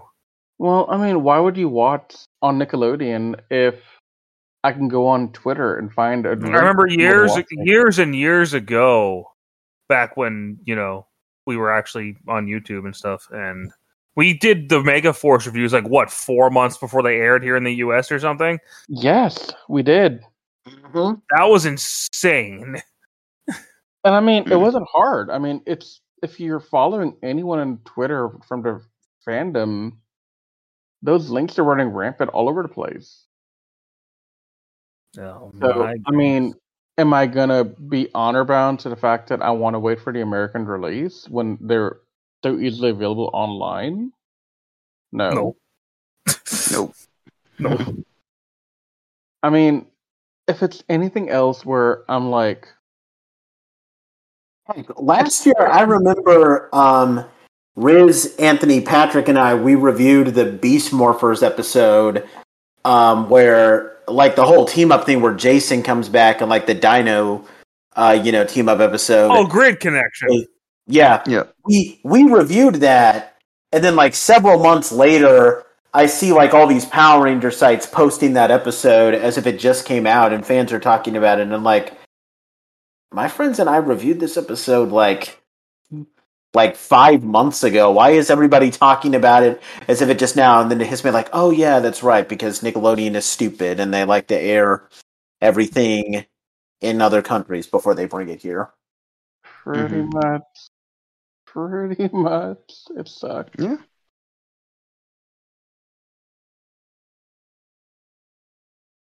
It's just stupid. It was. I mean, it, it doesn't make any sense to me. I don't understand Yeah. Why would you why would you do it like that? Why would you kill the franchise? Like if you weren't interested in it and all you wanted to do is make more SpongeBob episodes, you didn't have to get the rights to this. Right. You could have passed. Nickelodeon, n- not Nickelodeon, Cartoon Network could have taken it. Disney could have taken it back. Somebody would have taken it. You could have just given it to Netflix right away, but you know. Yeah, I'm glad Disney didn't get it back, but you know, Well, Disney didn't care about the franchise either. no, but they would have at least tried. Yeah. So yeah, I, I think it should have gone to Netflix after RPM. I guess better late than never. Yeah, because imagine if it had gone to Netflix, we would have had a much better Legendary War. Well, probably would have had a bigger budget. Yeah. But I think we're gonna have a better budget now because I mean I think Hasbro has the money to bring this franchise around. And Hasbro is loaded. Yeah. yeah, but I mean I think they're willing to put money into this. I mean they are putting money into this. They're creating lore that we didn't have before. The fact that they care more about the franchise than the original creators of the franchise do is scary. Like Hasbro Well- seems to care more than Saban ever did. Well, I mean, Saban, Saban saw one of the earlier Sentai's when he was on vacation, and he liked it, and he's like, "Well, I'm going to bring this to America," and he tried several times. He finally did it, and I think he cared for a while because look, Mighty Morphin was not bad. Mighty Morphin was a huge success. Mighty Morphin was good. Zeo was good. Everything was going fine up until like, I guess after the in space stuff, because that's when ratings started to drop a little bit. Not Lost Galaxy. Well, no, it was like um like uh the ratings were hit a little bit during Turbo, but they still kept the show going. Um, Well, they they went back up within space. And they probably hit their peak in Lost Galaxy. Yeah, Lost Galaxy was Um, the highest rated series at the time. I mean, I'll be honest. I didn't watch Lightspeed Rescue until I was an adult. I think Wild Force is where it started to. I mean, I don't blame them because that's what that's the bad The season. Disney seasons ratings were horrible. but they were good. But the problem is, The show was good, but the ratings were just awful. Because the time slots were horrible. Yeah. Let's So- air RPM at 5 a.m., guys.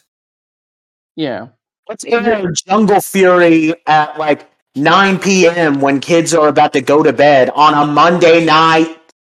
Oh my god, I remember that. I, that was so that was so irritating because I didn't watch the first few episodes of uh, Jungle Fury until like after the episode aired that day. I mean, I guess their logic was people have DVR, they'll just watch it later. Well, that's not going to give you ratings now, is it, you stupid jerk offs? I mean, so I didn't I didn't watch any of this as it aired. Like after A lot of people probably saw them on Netflix. yeah, I watched a lot of this on Netflix. I only watched Dino Thunder on TV because I just happened to flip to the channel on the first time that they aired Dino Thunder on Disney, and I was like, "Wait, that's Jason David Frank. What's going on here?" Dino Thunder was the only Disney series I watched fully on TV. Same. I know I watched. Oh, SPD. I watched full of SPD. Too. Yeah, I watched SPD. Same Um, here. yeah, I watched SPD. Uh, Mystic Which in, hi- which in Mystic Force. hindsight, I don't care for. As I'll be honest with you. Mystic Force. I did watch oh oh live too, Oh, but I was like, oh, that ugh. Overdrive is just. Yeah. Okay, we're not gonna talk about this right now because we have to go to bed soon. Yeah, it's 3 a.m. Okay, to kind of so get back to the overall subject, uh, Dino Fury is here. Well, it's been here for a while, uh, and it there's some good and there's some bad. Um, there's some ugly elements. Uh, you know, th- there's some there's a there's a comic relief duo in the show as well. Uh, who we're not going to talk about. Uh, it's uh, Jane, who's like the um, leader of a who's like the boss of Amelia. boss. Yeah. And this character named Jayborg, who's like Mac's sister. She was made by Hartford Robotics. She's an android. Um, Are you? f-! Yeah, yeah, Frankie. Yeah, yeah. Yes. Apparently, Mac has a sister Yeah. now. Yes, because unfortunately, Power Rangers is still going, by, and maybe this is just a Nickelodeon. I muted my mic because I screamed out a curse word. I don't know. Um, they just need a comic relief duo. Like they had, you know, Bulk and Spike and Samurai. They had, they weren't really a duo, but they were still there. They had a Mr. Burley and that Ernie dude from Megaforce, Victor and Monty from Ninja Steel. They why had, do you remind me that they exist? I just unfortunately do. I Um, hate Victor and Monty so much. This There is was Same. why I've, this is why I've considered doing cocaine. It was Ben and Betty from Beast Morphers, who I really hate because the actress who plays Betty is amazing and she is She's fine. oh yeah, she's hot. She is too good for that role. I watched the first two episodes of Beast Morphers, and those two turned the show off for me. She is too good for that role. hmm She's a good actress. She's a really good actress, and also a really cool like um influencer on Instagram and social Yeah. media. Like She is too good to be playing a comic relief character on Power Rangers. she could have had a much better role, but that's Now not we got gonna uh, do. Jane and Jay Borg, and they're both terrible. And we don't we, we don't really have to talk about I them mean, that much. Okay, so they're not. I prefer them to most of the ones that you mentioned here. Oh yeah, I'm not saying they're terrible. Just Like They're not funny. the They're only- not funny. the only ones I they're not funny at all. But I prefer seeing them than I did Victor and Monty, and I prefer seeing them than I would like the Megaforce comic relief or anything like. but The only other one- voice is just grating. Well, it's a It's like- robot. I know, but it just gets really annoying. Like, like it's that it's like that really bad Eddie Murphy movie, Pluto Nash, like Randy Quaid's character. Like, where are we going, boss? Where did the boss go? You did not just mention Pluto Nash. Yes, I did. Oh my god, I'm about to do heroin. Uh, And you know, it's the same thing with like Jay Borg's voice, like, "Hello, I am a robot. Where are we going, boss?" Like, so, that, so that's your whole shtick. You're just a robot. Okay.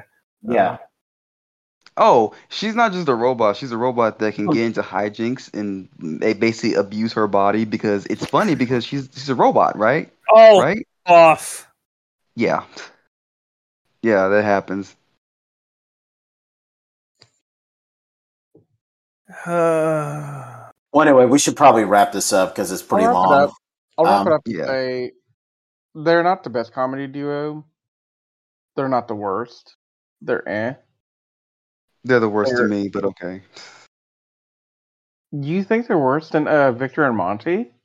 Oh no, they're I re- terrible. No, I they're- they're regret terrible. all of my life choices. No, they're all terrible.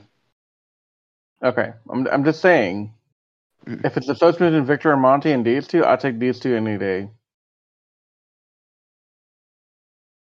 But yeah, um, I'm gonna give my final thoughts here so we can wrap this up though. Yeah. So, um, final thoughts on this. Dino Fury is giving a good promise overall that the franchise is not dead and that there's a chance that it's becoming something worthwhile again. Um, yes, we had, in my opinion, two characters that could have that need improvement for the next season. Um, and there's a lot of open-ended questions that I have more that I want to know about, like specifically the Morphin Masters. I want to know more about what happens to Lord Zedd, and I have I have some hope because these two topics alone excite me. Like, I like I like what they're doing for the individual season, but the world building we're getting in the background is exciting to me, especially if we start tying in the stuff from the comics that Anthony's talking about. Mm-hmm. So Yeah. for this for season one of Dino Fury, I'm gonna give this a solid B plus. Um, it's not the best thing out there, but it's definitely not bad. Yeah, I agree. I think B plus is a reasonable grade.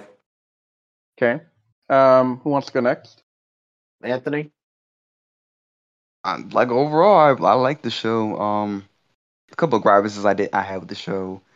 Um, I think it was towards the finale, and it it's something that's not like terrible, terrible, but it's kind of just like, how can they not see it? You know, like you'll get what I'm you'll get my my my talk about it. You know, out, out, outside of this, uh, because I don't want to spoil anything for everybody. Well, the finale at least. Yeah. Yeah. Well, anyway, that about uh, wraps up this video. Um, now the next one that will be post, um, unless anybody else has anything to say. Nope. No, Carry on, Okay. Nate. Uh, the next video that will be posted is a Gokaiger review, uh, but the next time we come back to record, we'll be returning to our Gokaiger series. We'll be taking a look at episodes 28 through 38. Now, now the next one that we're going to be now the next one that's going to be uh, posted is uh, is um, going to be uh, on Gokaiger's episodes 11 through 16. I uh, hope Yep. you guys will check that out. Um, but uh, yeah, um, we hope you guys have enjoyed this. Uh, it's been a little unfocused, but it's still been pretty fun. um, and uh, we hope if you haven't seen Dino Fury, you'll definitely check it out. Um, I feel targeted. Okay. Um, Thanks to Frankie Anyway. for making a random appearance tonight. You're yeah, welcome. of course. Mhm. It's always great to have Frankie around. right. Yay! anyway, uh, we hope you guys enjoyed this. We thank you for checking this out. Um, if you're on YouTube, please like this video and subscribe if you're not already subscribed. Uh, leave a leave a comment down below if you want anything for us. If you want us to cover anything.